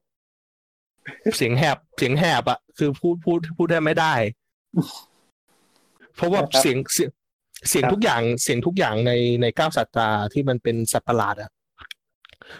มันจะต้องมีเสียงผมตะโกนเป็นเบสอยู่ในนั้นทุกตัวโอ้ต้องกลับไปดูใหม่แล้วแหละนะครับตอนนี้ก็คือตอนนี้มีใน Netflix แล้วทุกคนก็ยังกลับไปดูได้ทุกวันนี้ก็ไม่กล้าเข้าไปดูเหมือนกันเพราะเราก็แบบโอ๊ยทำอะไรแบบว่าไม่น่าเลยเราก็จะรู้สึกเขินๆนิดนึงโอเคถ้าเกิดทุกคนย้อนกลับไปดูนะครับก็ให้รู้ไว้ว่าเสียงสัตว์ประหลาดทุกตัวเนี่ยนั่นก็คือเสียงคุณขิงนั่นเองเฮ้ยแต่เราก็ผสมกันให้ให้ให้ให้ให้ให้ให้ไม่รู้ว่ามันคือเสียงคนนะแต่ก็ไม่รู้จะมีใครจับได้หรือเปล่าจับไปได้ครับเท่าที่เท่าที่ฟังก็ไม่ได้แบบไม่ได้นึกถึงว่าเออมันคือเสียงคนหรอกแต่ก็คือก็คือมันก็ต้องเป็นเสียงอย่างอื่นแหละเรียกมันคือเสียงสัตว์ประหลาดนั่นแหละขอบคุณมากครับโอเคครับถ้าเกิดการทำเสียงถ้าเกิดลงพวกระบบแบบว่า Atmos อะไรอย่างงี้ด้วยครับมันต้องมีกระบวนการกระบวนการอะไรเพิ่มไหมครับเอ่อการทำ Atmos ใช่ไหมครับมีมันมันจะมีกระบวนการเพิ่มตรงที่ว่าเอ่อคือทำทำคือต้องอธิบายระบบเสียงของของโรงภาพยนตร์ก่อนคือระบบเสียงของโรงภาพยนตร์ส่วนใหญ่มันจะเป็นมันจะมี ห้าจุดหนึ่ง เจ็ดจุดหนึ่ง แล้วก็ Atmos ครับซึ่ง ห้าจุดหนึ่ง เนี่ยมันคือข้างหน้าลำโพงข้างหน้าสามตัวซ้ายขวาแล้วก็ซ้ายขวาตรงข้างหลังครับอันนี้คือ ห้าจุดหนึ่ง หนึ่งจุดหนึ่ง นี่คือซับวูฟเฟอร์นะครับครับ เจ็ดจุดหนึ่ง คือลำโพงข้างหน้าสามตัวซ้ายกลางขวาแล้วก็ด้านข้างสองตัวซ้ายขวาแล้วก็ข้างหลังอีกสองตัวซ้ายขวาแล้วก็ซับวูฟเฟอร์ทีนี้ Atmos เนี่ยถ้าเกิดเป็นชื่อชื่อชื่อที่เขาเรียกกันในในในทางในทางเทคนิคเนี่ยเขาจะเรียกกันว่า เจ็ดจุดหนึ่งจุดสอง อืมก็คือเหมือนกับ เจ็ดจุดหนึ่ง ใช่เหมือนกับ เจ็ดจุดหนึ่ง เจ็ดจุดสอง เนี่ยมันคือลำโพงบนหัวอืมเพื่อเพิ่มมิติด้านบนใช่เพิ่มเพิ่มใช่เพิ่มเพิ่มมิติข้างบนเข้าไปอีกซึ่งการทำ Atmos เนี่ยมันไม่ใช่ว่าหนังทุกเรื่องก็ทำ Atmos ได้คือถ้าเกิดหนังเรื่องไหนที่มันมี material ให้ทำมันก็มันก็ทำแล้วมันสนุกแต่ถ้าหนังบางเรื่องที่มันไม่มี material ให้ทำจริงๆเนี่ยมันทำไปแล้วมันก็แบบเหมือนเสียตังค์เสียใช่มันมันมันมันมันเสียตังค์เปล่าๆเพราะว่าแบบถ้าเกิดมันไม่มีเล่นอะไรกับบนหัวเราใช่ไหมว่ามีเครื่องบินบินผ่านหัวหรืออะไรที่มันมาจากข้างบนมันก็มีเสียงแบบคนเดินอยู่ข้างบนเงี้ยมันก็ไม่ได้รู้สึกว่ามันว่ามันคุ้มค่ากับการทำ Atmos เท่าไหร่ใช่ซึ่งซึ่งซึ่งโปรเซสที่มันเพิ่มมาของการทำ Atmos ก็คือเวลาเวลาเหมือนกับเราทำทุกอย่างเสร็จหมดแล้วเนี่ยครับรวมรวมถึงการมิกการแพนการที่แบบแพนทุกอย่างขึ้นไปบนหัวแล้วเนี่ยคือมันก็จะเป็นมันก็จะมีห้องที่เซตระบบเอาไว้ว่าทำ Atmos ได้เราก็จะเวลาเวลาแพนหรือว่าเวลาแพนคือการที่แบบกำหนดว่าให้เสียงมันไปทิศทางไหนครับเวลาที่เราของเสียงภายในเอ่อใช่ใช่ใช่หรือว่าโรงอะไรใช่ไหมใช่ใช่คือเหมือนกับรถจากขวาไปซ้ายเงี้ยเราก็จะแพนจากขวาไปซ้ายแล้วก็ลากตามตามรถที่มันวิ่งผ่านหน้าจอวิวใช่เราก็คือคือโปรเซสเนี้ยคือมันเราต้องทำการแพนแบบทั้งหมดก่อนทั้งแบบแอดโมดอะไรเรียบร้อยให้มันเสร็จเรียบร้อยพอแพนเสร็จปุ๊บเนี่ยพอหลังจากที่ทุกอย่างเสร็จผู้กำกับพอใจแล้วถึงถึงถึงกระบวนการที่รีลีสของ เนี่ยเราก็ต้องให้ทาง Dolby Atmos เนี่ยทางทางพนักงานของ Dolby Atmos เนี่ยมานั่งตอนออกของด้วยเพราะว่าเพราะว่าอันนี้คือเป็นข้อกำหนดของเขาเลยนะครับว่าถ้าเกิดสมมุติว่ามีหนังที่ทำ Atmos ต้องจำเป็นต้องใช้พนักงานของเขาเพื่อที่มาทำการเซตเซตระบบในการอัดเหมือนกับแพ็คข้อมูลที่มันอยู่ในเครื่องเนี่ยออกมาเป็นไฟล์เพื่อส่งให้เพื่อส่งให้อีกฝ่ายหนึ่งเอาไปแพ็คภาพกับเสียงเข้าด้วยกันอ๋ออ่ามันก็จะมีมีโปรเซสนี้แหละเพิ่มขึ้นมาซึ่งซึ่งถ้าเกิดสมมุติว่าคอมคอมที่ใช้ในการรีลีสของเนี่ยมันมันมันไม่แรงพอมันก็จะใช้เวลาเยอะหน่อยเพราะว่ากดอัดไปเสร็จปุ๊บก็จะแบบอ่ะหยุดโอเคเอาใหม่หยุดมันคล้ายๆการเรนเดอร์ภาพแหละแต่มันคือเป็นการเรนเดอร์ตำแหน่งของเสียงใช่เรนเดอร์เสียงคือเหมือนกับเราก็ฝังเอาไว้ว่าตรงวินาทีนี้เสียงนี้อยู่จุดนี้ใช่มันก็จะใช้เวลาพอสมควรซึ่งถ้าเกิดมันมีปัญหาเยอะคนที่เขามาอยู่ด้วยเขาก็ต้องอยู่กับเรายาวไปเรื่อยๆอ๋อก็เพิ่มค่าใช้จ่ายไปอีกใช่แล้วโดยปกติถ้าเกิดสมมติไม่ใช่ที่เป็น Atmos นี่เรื่องของเอ่อตำแหน่งของเสียงนี่ก็คือมันอยู่ในกระบวนการอยู่แล้วถูกไหมฮะใช่ใช่ครับใช่ครับคือคือโปรเซสที่มันเพิ่มขึ้นมาของ Atmos คือเราแค่ต้องต้องให้ต้องให้คนของทาง Dolby Atmos เนี่ยมาช่วยในการอัดเพื่อที่จะแพ็คเพื่อที่จะรีลีสไปให้เขาเรียกว่า ดี ซี พี เหมือนกับการรวมภาพที่เขาเรนเดอร์ออกมาแล้วกับเสียงเนี่ยเข้าด้วยกันเพื่อให้เข้ากับระบบของเขาใช่แค่นั้นเลยแค่นั้นเลยแต่ถ้าเกิดสมมุติว่าเราไม่ได้ทำ Atmos เนี่ยเราก็ไม่จำเป็นต้องที่จะต้องให้ Dolby มาเราก็แค่ทำของเราเรียบร้อยเสร็จทุกอย่างครบก็รีลีสออกมาแล้วเอาไปส่งให้ ดี ซี พี ใช่พนักงานของ Dolby นี่เขามาจากต่างประเทศเลยใช่ไหมครับไม่ครับเออมันจะมีของของของของไทยอยู่นะครับคือเหมือนกับประมาณว่าเขาจะเขาจะมีเหมือนแต่ละประเทศนั่นแหละว่าเป็นเป็นมีศูนย์อะไรอย่างนี้อยู่ใช่ไหมใช่ใช่ใช่มีศูนย์ของประเทศไทยนู่นนี่นั่นคือเหมือนกับเขาก็จะไปหาคนที่แบบทำงานอยู่ในแวดวงนี้เนี่ยแหละที่รู้ที่มีความรู้เกี่ยวกับอุปกรณ์เกี่ยวกับซิสเต็มอะไรด้านเทคนิคเชียนเนี่ยเขาก็จะไปจ้างคนพวกนั้นมาแหละมาให้ดูระบบของ Dolby ให้ซึ่งได้เงินดีไหมได้เงินดีนะครับแต่แค่เผื่อใครฟังแล้วหางานประเภทนี้อยู่นะแต่แค่มันก็ต้องมันมันก็จะเหมือนกับเราก็จะต้องเหมือนกับทิ้งความสนุกในการทำอะไรพวกนี้ไปด้วยเพราะเพราะพอพอหน้าที่ของเรามันก็จะเปลี่ยนจากการที่สร้างอะไรใหม่ๆขึ้นมาเป็นเก็บช่วยเขาเก็บอะไรที่เขาที่คนอื่นสร้างมาแทนให้เข้าในกรอบให้เข้าในระบบในในระบบที่ที่ทางตามมาตรฐานที่ใช่ที่ทาง Dolby กำหนดเอาไว้ใช่แค่นั้นเลยแต่ถามว่าถ้าถามว่าได้ได้ตังค์เยอะไหมผมว่าได้เยอะอยู่นะเพราะว่าส่วนใหญ่ส่วนใหญ่หนังหนังในไทยอ่ะมันจะไม่ค่อยผมยังไม่เคยเห็นเรื่องไหนทำ Atmos นะหนังไทยเออเท่าที่ทราบก็มีแค่เก้าสัตตาเนี่ยนะครับที่รู้สึกว่าจะเหมือนจะเป็นเรื่องแรกใช่ที่เคยเห็นข้อมูลส่วนใหญ่ก็จะเป็นเอ่อ Cinema Ad อ๋อ Cinema Ad จะทำ Atmos แต่ก็ไม่ค่อยได้เยอะขนาดนั้น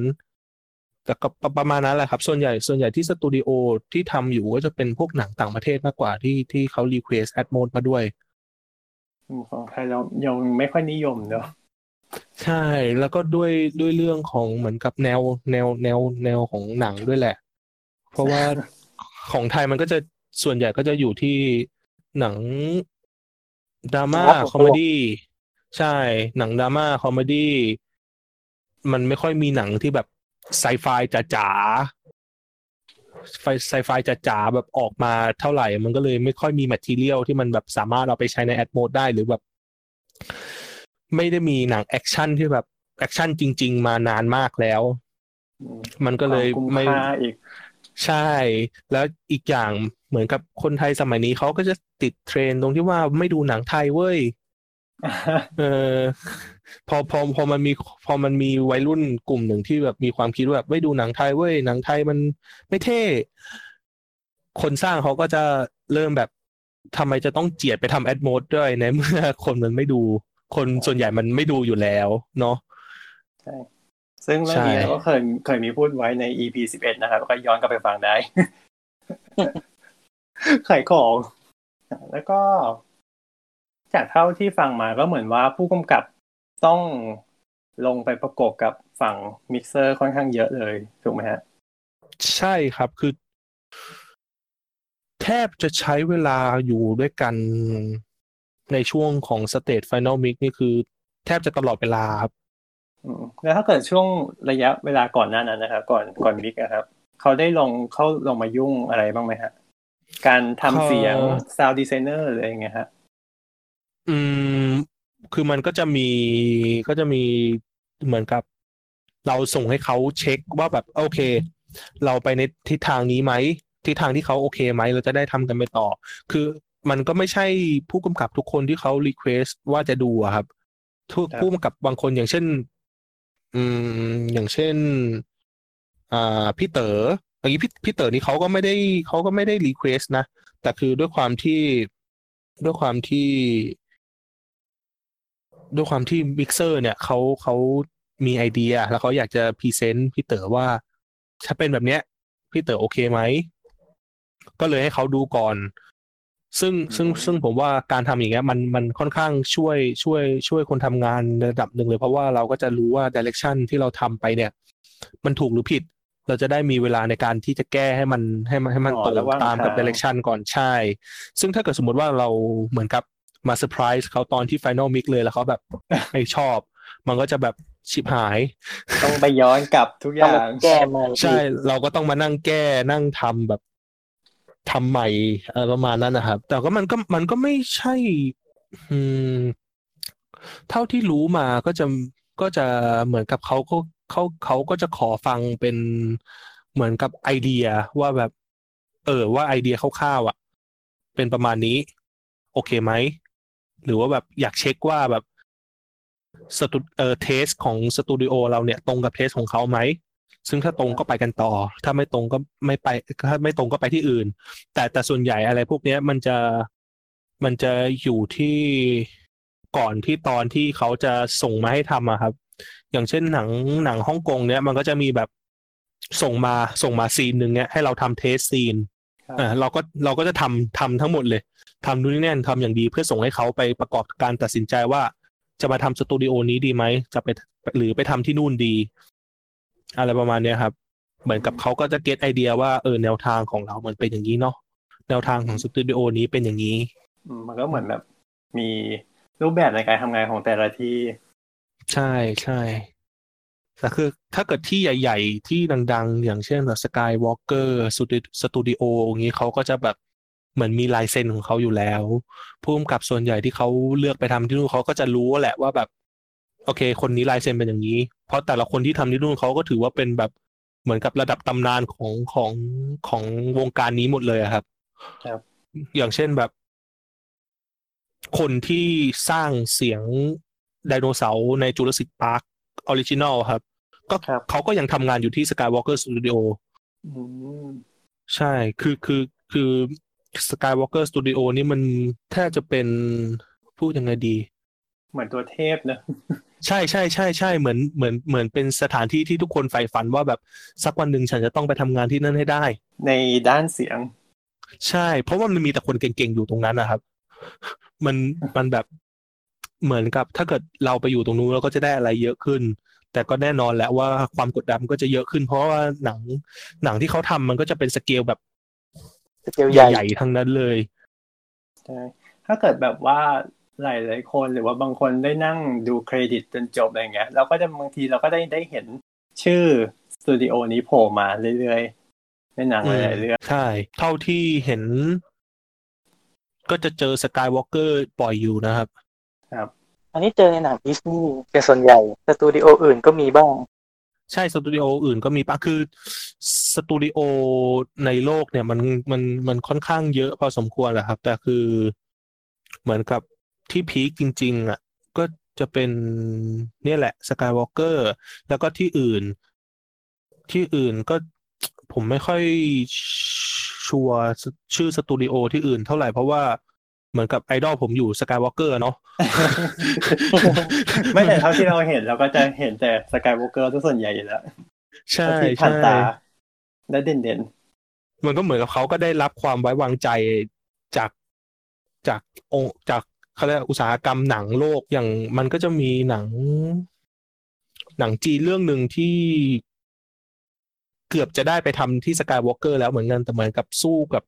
สู้กับจำนวนเงินไม่ไหวเพราะว่าก็นะครับระดับโลกมันก็ต้องแพงในระดับหนึ่งแหละใช่แต่ว่าก็คือถ้าเกิด Skywalker ก็คืองานล้นมือแน่นอนเอ่อไม่แน่ใจระบบการทำงานของ Skywalker เท่าไหร่นะครับแต่คือเหมือนกับคือระบบของตอนณณตอนเนี้ยระบบของของของฝั่งตะวันตกจะเป็นจะเป็นประมาณว่าส่วนใหญ่ตัว head head เนี่ยอย่างเช่นพวกแบบ sound mixer หรือ sound designer เนี่ยเขาจะไม่จ้างประจำกันแล้วครับอ๋อเขาจะเลือกจ้างเป็นคนๆไปเป็นฟรีแลนซ์เป็นงานๆไปอ๋อเพราะว่าเพราะว่าจ้างประจำเนี่ยอาจจะไม่คุ้มเพราะหนังหนังเนี่ยมันอาจจะใช่ใช่หนังหนังมันอาจจะไม่ได้มาแบบหกเรื่องเจ็ดเรื่องต่อปีอะไรประมาณนี้คือมันอาจจะมาแบบสามเรื่องสี่เรื่องแต่คือสามเรื่องสี่เรื่องของฮอลลีวูดมันก็คือเยอะไงครับใช่คือเขาก็เลยจะจะนิยมแบบจ้างเป็นแบบฟรีแลนซ์อะไรพวกนี้แต่คือพวกแบบ sound editor เนี่ยเขาก็จะยังใช้แบบพนักงานอยู่มันก็จะหมุนเวียนได้ง่ายขึ้นผมว่านะครับไม่งั้นถ้าเกิดสมมติว่ายังไม่มีงานมาแต่เราก็ยังต้องจ้างคุณอยู่ดีไงใช่ใช่ใช่มันก็จะเสียมันก็จะเสียไปแล้วก็ระหว่างประสานงานกับด้านสกอร์อะไรเงี้ยครับมันเป็นยังไงบ้างฮะเอ่อกับด้านสกอร์ใช่ไหมครับใช่ครับคือถ้าถ้าเกิดเป็นปกติเนี่ยมันก็จะมีเหมือนกับโปรดิวเซอร์ของฝั่งฝั่งฝั่งซาวด์เนี่ยเขาก็จะเป็นคนคอยดีลงานกับโปรดิวเซอร์ของฝั่งอื่นๆหรือสกอร์เนี่ยโปรดิวเซอร์ก็จะเป็นคนดีลงานกับคอมโพเซอร์ซึ่งซึ่งแต่ละงานเนี่ยมันก็จะเหมือนกับมีกำหนดการไม่เหมือนกันอย่างเช่นส่วนใหญ่ส่วนใหญ่แล้วสกอร์เนี่ยคอมโพเซอร์จะส่งมาให้ก่อนมิกซ์สักประมาณสัปดาห์นึงก่อนก่อนเริ่มไฟนอลมิกซ์เนี่ยสักประมาณสัปดาห์นึงแต่ถ้าเกิดสมมุติว่ามันมีมันมีการแก้ไขเงี้ยผู้กำกับเขาก็จะเป็นคนไปคุยกับโปรดิวเซอร์เอ้ยคุยกับคอมโพเซอร์เองว่าเอ้ยเพลงตรงนี้อยากให้มันเป็นอย่างนี้เปลี่ยนนู่นนี่นั่นคอมโพเซอร์เขาจะรีบทำแล้วก็ส่งมาให้มิกเซอร์อีกทีนึงเพื่อมานั่งทำการมิกกับเพลงอีกทีนึงอะไรประมาณนี้ครับแต่คือถ้าส่วนใหญ่แล้วคอมโพเซอร์ในไทยเขาก็จะทำงานกันในคอมซะส่วนใหญ่นะหมายถึงหมายถึงใช้ มิดี อ่ะครับมัน มิดี ใน มิดี ในที่นี้คือเหมือนเหมือนเหมือนเป็นประมาณว่าคีย์บอร์ดมันคือคีย์บอร์ดแหละแล้วก็เหมือนกับมีโปรแกรมที่มันจำลองเสียงเครื่องเสียงเสียงวงออเคสตราได้อ๋อครับใช่คอมโพเซอร์เขาจะก็จะกดจากคีย์บอร์ดนี่แหละแล้วก็ทำออกมาให้มันให้มันฟังดูเหมือนเป็นธรรมชาติมากที่สุดแล้วก็ส่งมาให้ส่งมาให้มิกเซอร์เพราะว่าแสดงว่าถ้าเกิดเป็นในไทยไม่ค่อยจะนิยมแบบว่าใช้ใช้วงจริงเล่นอะไรอย่างนี้โอ้โหน้อยมากเลยครับเท่าที่เท่าที่รู้เท่าเท่าคือเมื่อก่อนเมื่อก่อนมันเยอะนะเมื่อก่อนเมื่อก่อนเนี่ยเมื่อก่อนเท่าที่จำได้เท่าที่เท่าที่นึกออกคือมหาลัยเหมืองแร่มหาลัยเหมืองแร่รู้สึกว่าจะใช้วงของมหิดลดุริยางคศิลป์อัดอันนึงอันนั้นคือใช้วงออเคสตราจริงๆแต่คือเรื่องอื่นเนี่ยไม่แน่ใจแต่สมัยเนี้ยไม่ไม่ไม่ไม่มีแล้วครับสมัยนี้คือน้อยมากต้องเป็นแบบหนังแบบฟอร์มใหญ่จริงจังต่อให้เป็นหนังต่างประเทศถ้าไม่ได้ฟอร์มใหญ่ถึงขนาดแบบ Avenger Harry Potter อะไรพวกนั้น Fantastic Beasts อะไรพวกนั้นนะก็ก็แทบจะไม่มีใครใช้วงใหญ่จริงๆแล้วแหละครับเพราะว่ามันค่าใช้จ่ายมันสูงเพราะว่ามันต้องใช้นักดนตรีมาใช่มันต้องจ่ายมันต้องจ่ายให้คอมโพเซอร์หนึ่งจ่ายให้วงอีก แล้วคือวงวงออเคสตราส่วนใหญ่มันคือ แปดสิบถึงหนึ่งร้อย คนนะครับใช่ใช่ไม่น้อยเลยมันมันมันมันไม่น้อยเลยคือมันแบบมันต้องจ่ายแบบโหมหาศาลอ่ะคือถ้าทุนไม่หนาจริงก็ก็ก็ยากอ่ะใช่ก็จะได้เห็นแต่แบบว่าพวกค่ายใหญ่ๆที่จะใช้กันเนาะใช่ๆส่วนใหญ่ก็จะใช้เพลงที่แบบอิเล็กทรอนิกส์ก็จะง่ายหน่อยอืมอ๋อมันก็จะเขาเรียกว่าไงดูดูไม่ออกว่าอันนี้คือเล่นสดแล้วก็อัดเสียงอะไรอย่างนี้เพราะว่ามันมันมันเป็นสิ่งที่เขาเนี่ยมันแต่แต่มันมีมันมันมีมันมีคอมโพเซอร์ที่เขาเก่งจริงๆที่เขาสามารถแบบใช้ มิดี จนหลอกคนฟังได้ว่ามันว่าว่ามันคือเสียงอ่ะผมว่า Hans Zimmer เขาก็ใช้อ่ะอืมจริงๆนะคือคือหนังหนังหลายๆเรื่องของเขาอ่ะเขาก็คงไม่ได้ใช้เครื่องดนตรีจริงเท่าไหร่หรือหรืออย่างน้อยเขาก็เหมือนกับใช้ใช้ไอ้ตัว มิดี นี่แหละทำมาเป็นดราฟต์แรกก่อนแล้วค่อยส่งให้ฟังก่อนที่จะส่งก่อนที่จะอัดจริงๆใช่มันก็เหมือนเป็นตัวที่แบบว่าช่วยให้คอมโพเซอร์ได้ได้เห็นมุมมองของเสียงหรืออะไรต่างๆก่อนก่อนที่จะไปทำอย่างอื่นต่อก็ส่วนหนึ่งครับอย่างถ้าเกิดเปรียบเทียบถ้าอันนี้คือในมุมของคอมโพเซอร์เนาะถ้าเกิดเปรียบเทียบกับสมัยก่อนเนี่ยเวลาเวลาเวลาคอมโพเซอร์เขาแต่งเพลงเขาก็จะอยู่กับบนเปียโนครับ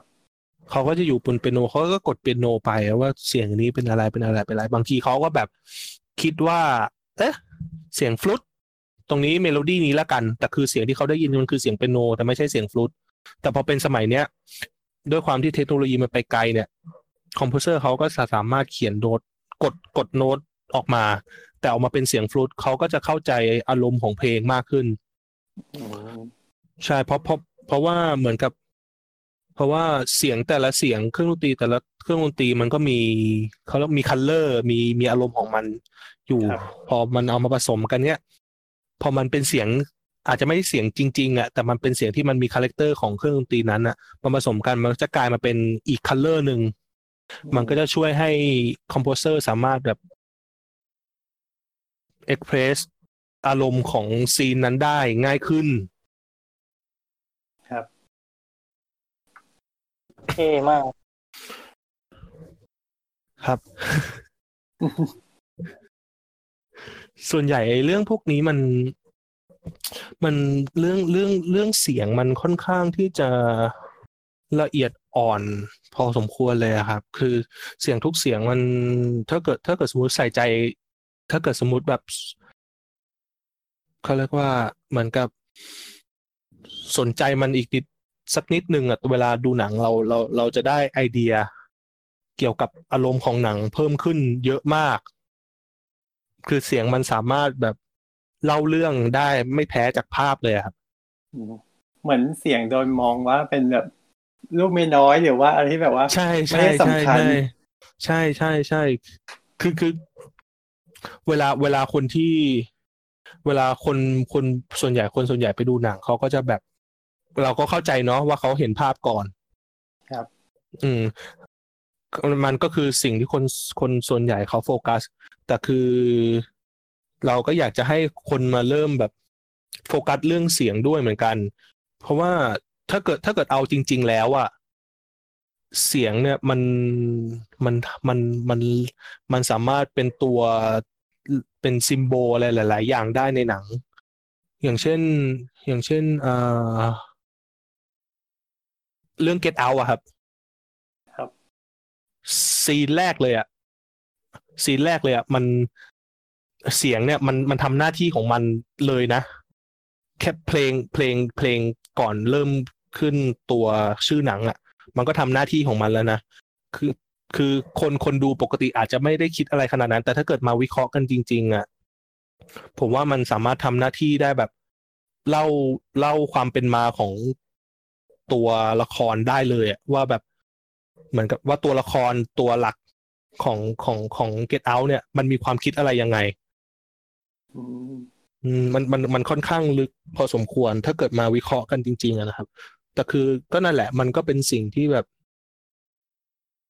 คนได้ยินแต่คนคือคือได้ยินแต่ไม่ได้ฟังใช่คือได้ยินกับได้ฟังมันก็แตกต่างกันเนาะครับใช่ก็เหมือนคนส่วนใหญ่ก็จะได้ยินสนใจแค่เอ่อหลักๆก็จะมีก็ภาพเนอะเนื้อหาแล้วก็เสียงที่เป็นแบบพวกเพลงหรือสกอร์แต่ไม่ได้แบบสนใจเสียงอื่นๆอีกที่ประกอบลงในหนังใช่ใช่ใช่เสียงที่ประกอบลงในหนังมันมันช่วยภาพเยอะครับถ้าไม่ไม่งั้นก็ลองลองดูลองดูหนังโดยที่มิวเสียงออกมันก็ไม่สนุกอ่ะถูกไหมเออขาดขาดกันไม่ได้ใช่คือต่อต่อต่อให้แบบต่อให้แบบถ้าเกิดสมมุติว่ามีมีมีมีมีของเนาะต่อให้แบบมิวเปิดเพลงไว้อย่างเดียวก็ได้อ่ะเปิดเพลงก็ได้เอาหลอกไว้อ่ะมันก็ไม่สนุกอยู่ดีอ่ะมันก็ยังขาดขาดอะไรบางอย่างไปใช่ใช่ใช่เวลาเราดูก็จะแบบเอ๊ะอะไรวะทำไมวะ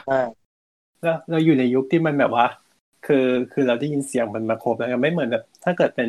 อาจจะยุคหนังเงียบเขาอาจจะพอใจในอย่างนั้นได้แต่พอเราอยู่ในยุคที่แบบว่าเราได้ยินครบทุกอย่างเอลิเมนต์ทุกอย่างแล้วอะถ้าเกิดจะตัดออกไปอะมันยากละใช่ยากละมันก็จะยากละอ่ะถ้าเกิดสมมติเป็นแบบว่าในแนวพวกเอ่อระหว่างทำเนี่ยมีดราม่าอะไรสนุกที่พอจะเล่าได้บ้างไหมฮะโหแบบคนทำคนทำเสียงแบบว่าอยากอัดอั้นอยากอยากระบายอะไรเงี้ยดราม่าเหรอครับครับอืมเอาเป็นเรื่องที่มันเกิดมานานมากแล้วแล้วกันคือคือมันไม่ได้เป็นเรื่องที่เกิดมาจากเกิดกับผมเนาะมันมันเป็นเรื่องตอนที่ผมได้ไปฝึกงานที่ที่นึงมีโอกาสได้ทำหนังเรื่องนั้นแหละครั้งแรกเลยที่ได้เริ่มทำงานเกี่ยวกับหนังแล้วเหมือนกับก็ไม่รู้ว่ามันมันมันจริงแค่ไหนเพราะว่าก็ฟังฟังคนคนที่เขามิกเล่ามาอีกทีนึงคือฟังเจ้านายเล่ามาอีกทีนึงแหละเออเขาเล่าว่า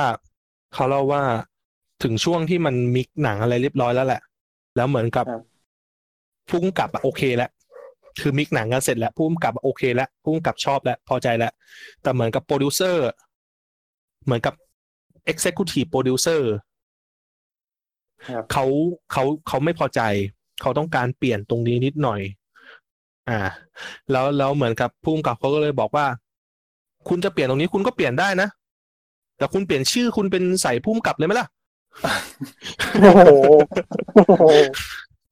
โอ้ผมผมผมผมก็ไม่รู้นะว่าเขาพูดอย่างนี้จริงๆหรือเปล่าแต่จากจากที่หัวหน้านะตอนนั้นเขาเล่าให้ฟังมันก็ประมาณนั้นแหละผมก็แบบได้ใจมากคือประทับใจมากคือประทับใจมากคือคือส่วนใหญ่แล้วอ่ะผู้ผู้กำกับในไทยเขาก็จะถ้าเกิดไม่ใช่เบอร์ใหญ่จริงๆเขาก็จะไม่สามารถสู้กับโปรดิวเซอร์ได้สู้สู้กับสู้กับโปรดิวซ์ใช่เพราะโปรดิวเซอร์ก็เหมือนกับใช่เหมือนโปรดิวเซอร์เขาก็คือคนออกตังค์ให้เราอ่ะครับเหมือนเหมือนเขาเรียก executive producer ก็คือคนออกตังค์ให้เราเขาก็จะแบบมาคุมเราอีกทีนึงเนาะถ้าเราจะขัดก็จะไปขัดเขาก็ยังไงอยู่ใช่ใช่ใช่อย่างเรื่องโอเมก็โดนก็ก็ก็ก็ก็มีปัญหาเยอะอยู่ครับโอ้แต่แต่แต่แต่แต่เรื่องโปรเมนี้ค่อนข้างพูดยากเพราะว่ามันเป็นเรื่องเกี่ยวกับบุคคลเนาะมันก็มันก็อิงบุคคลด้วยใช่มันมันอิงบุคคลแล้วมันก็ก็ก็ก็ยังไม่อยากโดนฟ้องก็เลยเอาเอาเอาเอาไว้เอาไว้ถ้าอยากรู้ก็หลังไมค์กันดีกว่าครับโอเคครับแล้วมีเคยทะเลาะกับแผนกอื่นไหมหรือว่าส่วนอื่นไหมทะเลาะกับส่วนอื่นเหรอครับใช่ส่วนส่วนใหญ่ส่วนใหญ่ก็จะมีด่าแบบด่ารับหลังแบบหงุดหงิดอะไรประมาณนี้เยอะฮะเช่นบอกฝ่ายโดนเขาทำเก็บงานมาไม่ดีอย่างนี้ใช่ส่วนใหญ่มันก็เป็นเหมือนเหมือนด่าเล็กๆน้อยๆอย่างเช่นแบบอย่างเช่นแบบในตอนทำงานนี้เขาก็จะเหมือนเขาก็จะมีลีดเดอร์มาให้ตอนต้นภาพเหมือนกับ ห้า สี่ สาม สอง หนึ่งอะไรประมาณนี้ครับแล้วเขาแล้วแล้วฝ่ายฝ่ายนั้นที่เขาส่งภาพมาให้อ่ะเขาไม่ได้ใส่เสียงปิ๊บมาให้ตรงจุดก็เราก็จะแบบหงุดหงิดหงุดหงิดหงุดหงิดหงุดหงิดค่อนข้างหงุดหงิดว่าแบบเออว่าแบบเชื่อทำไมกูต้องมานั่งซิงเองวะมันยากมันเหนื่อยเนี่ยเสียเวลาโน่นนี่นั่นแต่ส่วนใหญ่มันก็ไม่ค่อยมีแบบใหญ่จริงๆเพราะว่าถ้าเกิดใหญ่จริงๆมันก็มันก็จะกระทบหลายส่วนนะครับเพราะว่ายังไงเราก็ต้องทำงานทำงานเหมือนกับพึ่งหลายส่วนเนาะครับก็ทนทนกันไปครับโอเคครับเออมาพูดถึงวงการหนังไทยกันบ้างดีกว่าในส่วนของงานด้านเสียงนี่มันเป็นยังไงบ้างคะในอุตสาหกรรมนี้อุตสาหกรรมหนังไทยเหรอครับครับคืองานด้านเสียงมันก็หนังไทยมันก็มีมาให้ทำเรื่อยๆนะครับแต่คือเหมือนกับเราก็จะเจอแต่หนังแบบแนวเดิมๆมันมันไม่ค่อยมีหนังที่ที่เหมือนกับให้คนทำงานได้โชว์สกิลเยอะขนาดนั้นนะครับคือถ้าเกิดเปรียบเทียบกับเปรียบเทียบกับหนังฮ่องกงหรือหนังจีนหรือหนังต่างประเทศที่มันแบบมีความหลากหลายมากกว่ามีแบบหนังแอคชั่นหนังไซไฟหนังนู่นนี่นั่นมันก็จะมีเหมือนมีชาเลนจ์ให้คนทำงานในระดับหนึ่งว่าแบบเฮ้ยเราต้องถีบตัวเองขึ้นไปทำจุดนี้ให้ได้นะแต่พอเป็นหนังไทยเนี่ยมันก็จะมีมันก็จะมีเหมือนเซตเดิมๆที่ว่าแบบตลกหนังผีหนังดราม่ามันก็จะมีอยู่ประมาณนี้แหละครับแต่คือแต่คือแต่คือหนังหนังแต่ละเรื่องมันก็มีข้อดีของมันนะครับอย่างเช่นเรื่อง How to ทิ้งเนี้ยเราก็ How to ทิ้งอย่าง How to ทิ้งเนี่ยเราก็จะได้ความคิดในเรื่องของแบบเสียงทุกเสียงที่มันสามารถ represent อะไรก็ได้ครับมันสามารถ represent อะไรในภาพหลายๆอย่างได้เราก็จะได้ความคิดที่ว่าแบบเออเสียงมันไม่ใช่แค่เสียงเนาะเสียงมันสามารถแทนความหมายของอันนู้นก็ได้เนาะนู่นนี่นั่นหรืออย่างอย่างหลายๆเรื่องครับมันก็มันก็ค่อนข้างที่จะทำงานแล้วยังสนุกอยู่แต่มันก็มีหลายๆเรื่องเนาะที่มันทำแล้วเราก็รู้สึกว่าแบบเชื่ออะไรว่าทำไมไม่ทำทำไมผู้กำกับเขาถึงเป็นแบบนี้คือด้วยด้วยความที่ด้วยความที่เราเป็นเหมือนกับเป็นกลุ่มคนแรกๆที่ได้เห็นหนังครับเออมันก็เป็นหน้าที่เราที่จะต้องทำหนังให้มันสนุกซึ่งบางทีเราก็เข็นมันไม่ไหวเพราะว่าแบบมันมันมาตั้งแต่ตอนต้นแล้วเพราะแบบไม่ใช่มันไม่สนุกอ่ะครับ ทำยังไงให้มันสนุกอ่ะมันก็มันมันก็ไม่สนุกอ่ะเออไม่มองว่าเป็นชาเลนจ์เหรอครับอะไรนะครับไม่มองว่าเป็นชาเลนจ์เหรอครับตรงนี้ คือมันเหมือนกับเอาเอาหมูเน่ามาทำอาหารนะครับโอ้โหเปรียบเทียบได้โหดมากคือคือคือคือมันมันคืออะไรที่มันไม่ได้จริงๆมันก็ไม่ได้อ่ะเออโอเคเราจะละไว้ในฐานที่เข้าใจใช่แต่แต่คือแต่คือก็ก็ก็อยากจะให้เหมือนกับผู้กำกับไฟแรงใหม่ๆหลายๆคนเหมือนกับมีโอกาสมากกว่านี้ครับเพราะว่าผมรู้สึกว่าคนสมัยใหม่เขาก็มีเหมือนกับเขาเขามีไอเดียไอเดียที่เขาอยากจะอยากจะสื่อออกมาเยอะแล้วก็เหมือนกับไม่มีทุนไม่มีทุนเยอะขนาดนั้นแล้วก็ไม่มีคนดูด้วยความที่ใช่ไม่มีช่องทางโปรโมทด้วยความที่คนไทยส่วนใหญ่เขาไม่ได้ไม่ไม่ไม่นิยมดูหนังนอกกระแสกันไม่ไม่ไม่นิยมดูหนังอินดี้ดูหนังอะไรพวกเนี้ยครับมันก็เลยทำให้คนผู้กำกับรุ่นใหม่ก็จะไปจบกันอยู่ที่เค้าเรียกว่ากำกับโฆษณาใช่กำกับโฆษณาหรือแม้ก็เทศกาลต่างประเทศหรือไม่ก็ไปทำหนังนู่นนี่นั่นแต่คือการทำหนังส่งเทศกาลมันก็ใช้เงินค่อนข้างเยอะครับคือถ้าเกิดเป็นคนบ้านๆไม่มีทุนแต่แค่ชอบหนังมันก็ไม่มีโอกาสแล้วอะมันก็ต้องใช้แบบเวลาแบบเป็นสิบปีกว่าตัวเองจะได้แบบกำกับหนังเรื่องนึงอะมันก็เป็นสิ่งที่ยากอีกใช่มันก็เป็นสิ่งที่ยากแต่ก็นั่นแหละมัน หลายๆสิ่งหลายๆอย่างมันก็อยู่มันก็มาจากผู้บริโภคในประเทศไทยด้วยส่วนหนึ่งเนาะที่ว่าแบบคนไทยอันนี้คือในความคิดผมนะคนไทยติดดูหนังตลกหนังผีหนังดราม่ากันค่อนข้างที่จะเยอะเลยทำให้เหมือนกับผู้สร้างเขาก็แบบเขาก็อยากจะเพย์เซฟอ่ะอันนี้คือขายได้แน่นอนอะไรอย่างงี้ใช่ใช่ใช่คือเขาก็อยากจะเพย์เซฟว่าแบบเอ้ยทำแนวนี้สิขายได้ด้วยความที่มันก็มีคนไทยจำนวนหนึ่งที่แบบกูไม่ดูหนังไทยเว้ยเขาก็เขาก็เลยจะยิ่งอยากเพย์เซฟเข้าไปใหญ่ใช่รู้สึกว่าไม่อยากทำอะไรที่มันนอกกรอบหรือว่าแบบอะไรใหม่เพราะว่ามันจะคุ้มเสี่ยงไหมอะไรอย่างงี้ใช่คือคือมันไม่คุ้มมันไม่คุ้มแบบอย่างเช่นหนังหลายๆเรื่องของปีที่แล้วอ่ะไม่มันมีไม่กี่เรื่องนะครับที่ได้กำไรอ่ะไม่เท่าทุนก็ขาดทุนก็จริงซึ่งขาดทุนซะส่วนใหญ่ซึ่งถ้าเกิดสมมุติว่ามันยังเป็นอย่างนี้ไปเรื่อยๆมันก็แบบคงมีคนลุกขึ้นมาทำหนังแนวที่มันแบบแปลกน้อยลงไปเรื่อยๆด้วยความที่แบบคนมันไม่ดูนู่นนี่นั่นหรือหาช่องทางอื่นแทนเหมือนเหมือนคนตัดต่อตัดต่อหนังเองก็แบบเริ่มหันไปทำแบบตัดต่อโฆษณามากขึ้นเพราะว่าแบบมันเหมือนอุตสาหกรรมมันยิ่งใช่มันไม่มันไม่ได้มีคนที่จะ เข้ามาได้เพิ่มขึ้นเพราะว่ารู้สึกแบบมันเหมือนตันอ่ะมีคนแค่กลุ่มแค่นี้ที่ทำนะอะไรอย่างนี้ใช่ใช่ใช่ใช่คือโฆษณามันดีอย่างหนึ่งตรงที่ว่ามันเร็วมันมันคือโปรเซสโปรเซสถ้าเกิดเทียบกับหนังเนี่ยมันโฆษณามันเร็วกว่ามากอ่ะทำเร็วได้ตังเร็วใช่ทำเร็วได้ตังเร็วคือถ้าเกิดสมมุติคอนเนคชั่นดีฝีมือดีเดือนนึงนี้อาจจะได้แบบห้างานห้างแล้วแล้วคือโฆษณาคือเงินเงินเยอะกว่าหนังแล้วโฆษณามีมาเรื่อยๆตลอดใช่โฆษณามันมันมีมาเรื่อยๆเงินจ้างมันก็แน่นอนเนาะมันเป็นสัญญาใช่ใช่แล้วคือมันมันเร็วแหละเราเราเสียเวลากับงานหนึ่งแค่แบบไม่ถึงสัปดาห์จบถ้าอย่างเสียงเนี่ยก็สามวันจบโฆษณาตัวหนึ่งถ้าเกิดใช่คือถ้าเกิดคนที่ฟิตจริงๆอ่ะแล้วแบบเหมือนกับเขาเรียกว่าเหมือนกับมีฝีมือจริงๆอ่ะเขาก็ทำแค่แบบสามงานเดือนหนึ่งเขาก็น่าจะอยู่ได้แล้วครับพี่กำลังที่แบบว่าต้องใช้เวลาหลายเดือนกว่าแบบจะจบใช่ใช่หนังคือแบบอย่างอย่างน้อยก็คือเดือนเดือนหนึ่งอ่ะเดือนสองอาทิตย์ถึงหนึ่งเดือนกว่าจะจบหนึ่งงานแล้วคือโฆษณามันใช้แค่คนเดียวก็ทำได้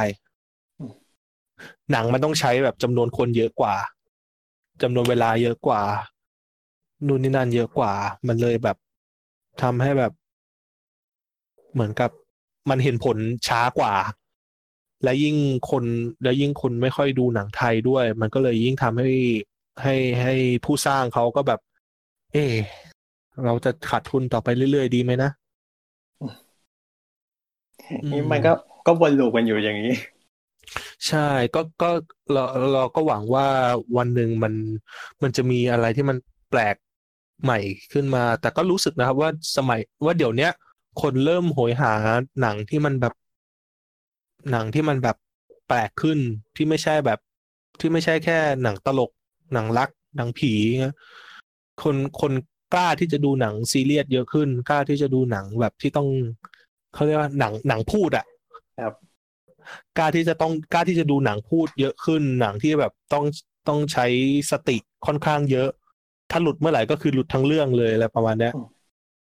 ซึ่งก็ก็หวังว่าในอนาคตมันจะมีหนังอะไรแบบนี้มาให้ทำหนังไทยอะไรแบบเนี้ยซึ่งก็นะเราก็ยังอยากเห็นวงการหนังไทยต่อไปเรื่อย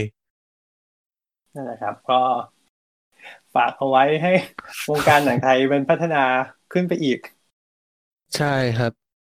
ครับเราก็ยังมีความหวังอยู่แหละว่านะคือคนคนทำคนทำงานมันเก่งเยอะแหละเก่งเยอะแต่แค่ต้องการแรงสนับสนุนจากคนทั่วๆไปด้วยครับครับโอเคก็ประมาณนี้เนอะโอเคครับยังไงก็ต้องขอขอบคุณคุณขิงด้วยนะครับที่มาร่วมพูดคุยกับเราในวันนี้นะครับขอบคุณมากครับครับไม่เป็นไรครับ ก่อนจากกันไปนะครับขอฝากรายการเราด้วยนะครับสามารถรับฟังได้ทางทุกแอปพอดแคสต์ที่คุณรับฟังนะครับเพียงเสิร์ช The Opening Credit นะครับหรือเสิร์ชสามโคกเรดิโอก็ได้นะครับติดตามข่าวสารของเราได้ทาง Twitter นะครับ แอท เดอะ โอเพนนิ่งแคสต์ หรือช่องทางอื่นๆของสามโคกเรดิโอนะครับไม่ว่าจะเป็น Twitter Facebook หรือ Instagram นะครับสามารถร่วมพูดคุยกับเราได้นะครับผ่าน hashtag เครดิตเปิดครับหรือจะ ดี เอ็ม ก็ได้นะครับโอเคและรอติดตาม อี พี หน้าเราจะพูดคุยกันถึงเรื่องอะไรนะครับสำหรับวันนี้ลากันไปก่อนพบกันใหม่ อี พี หน้าสวัสดีครับสวัสดีครับสวัสดีครับ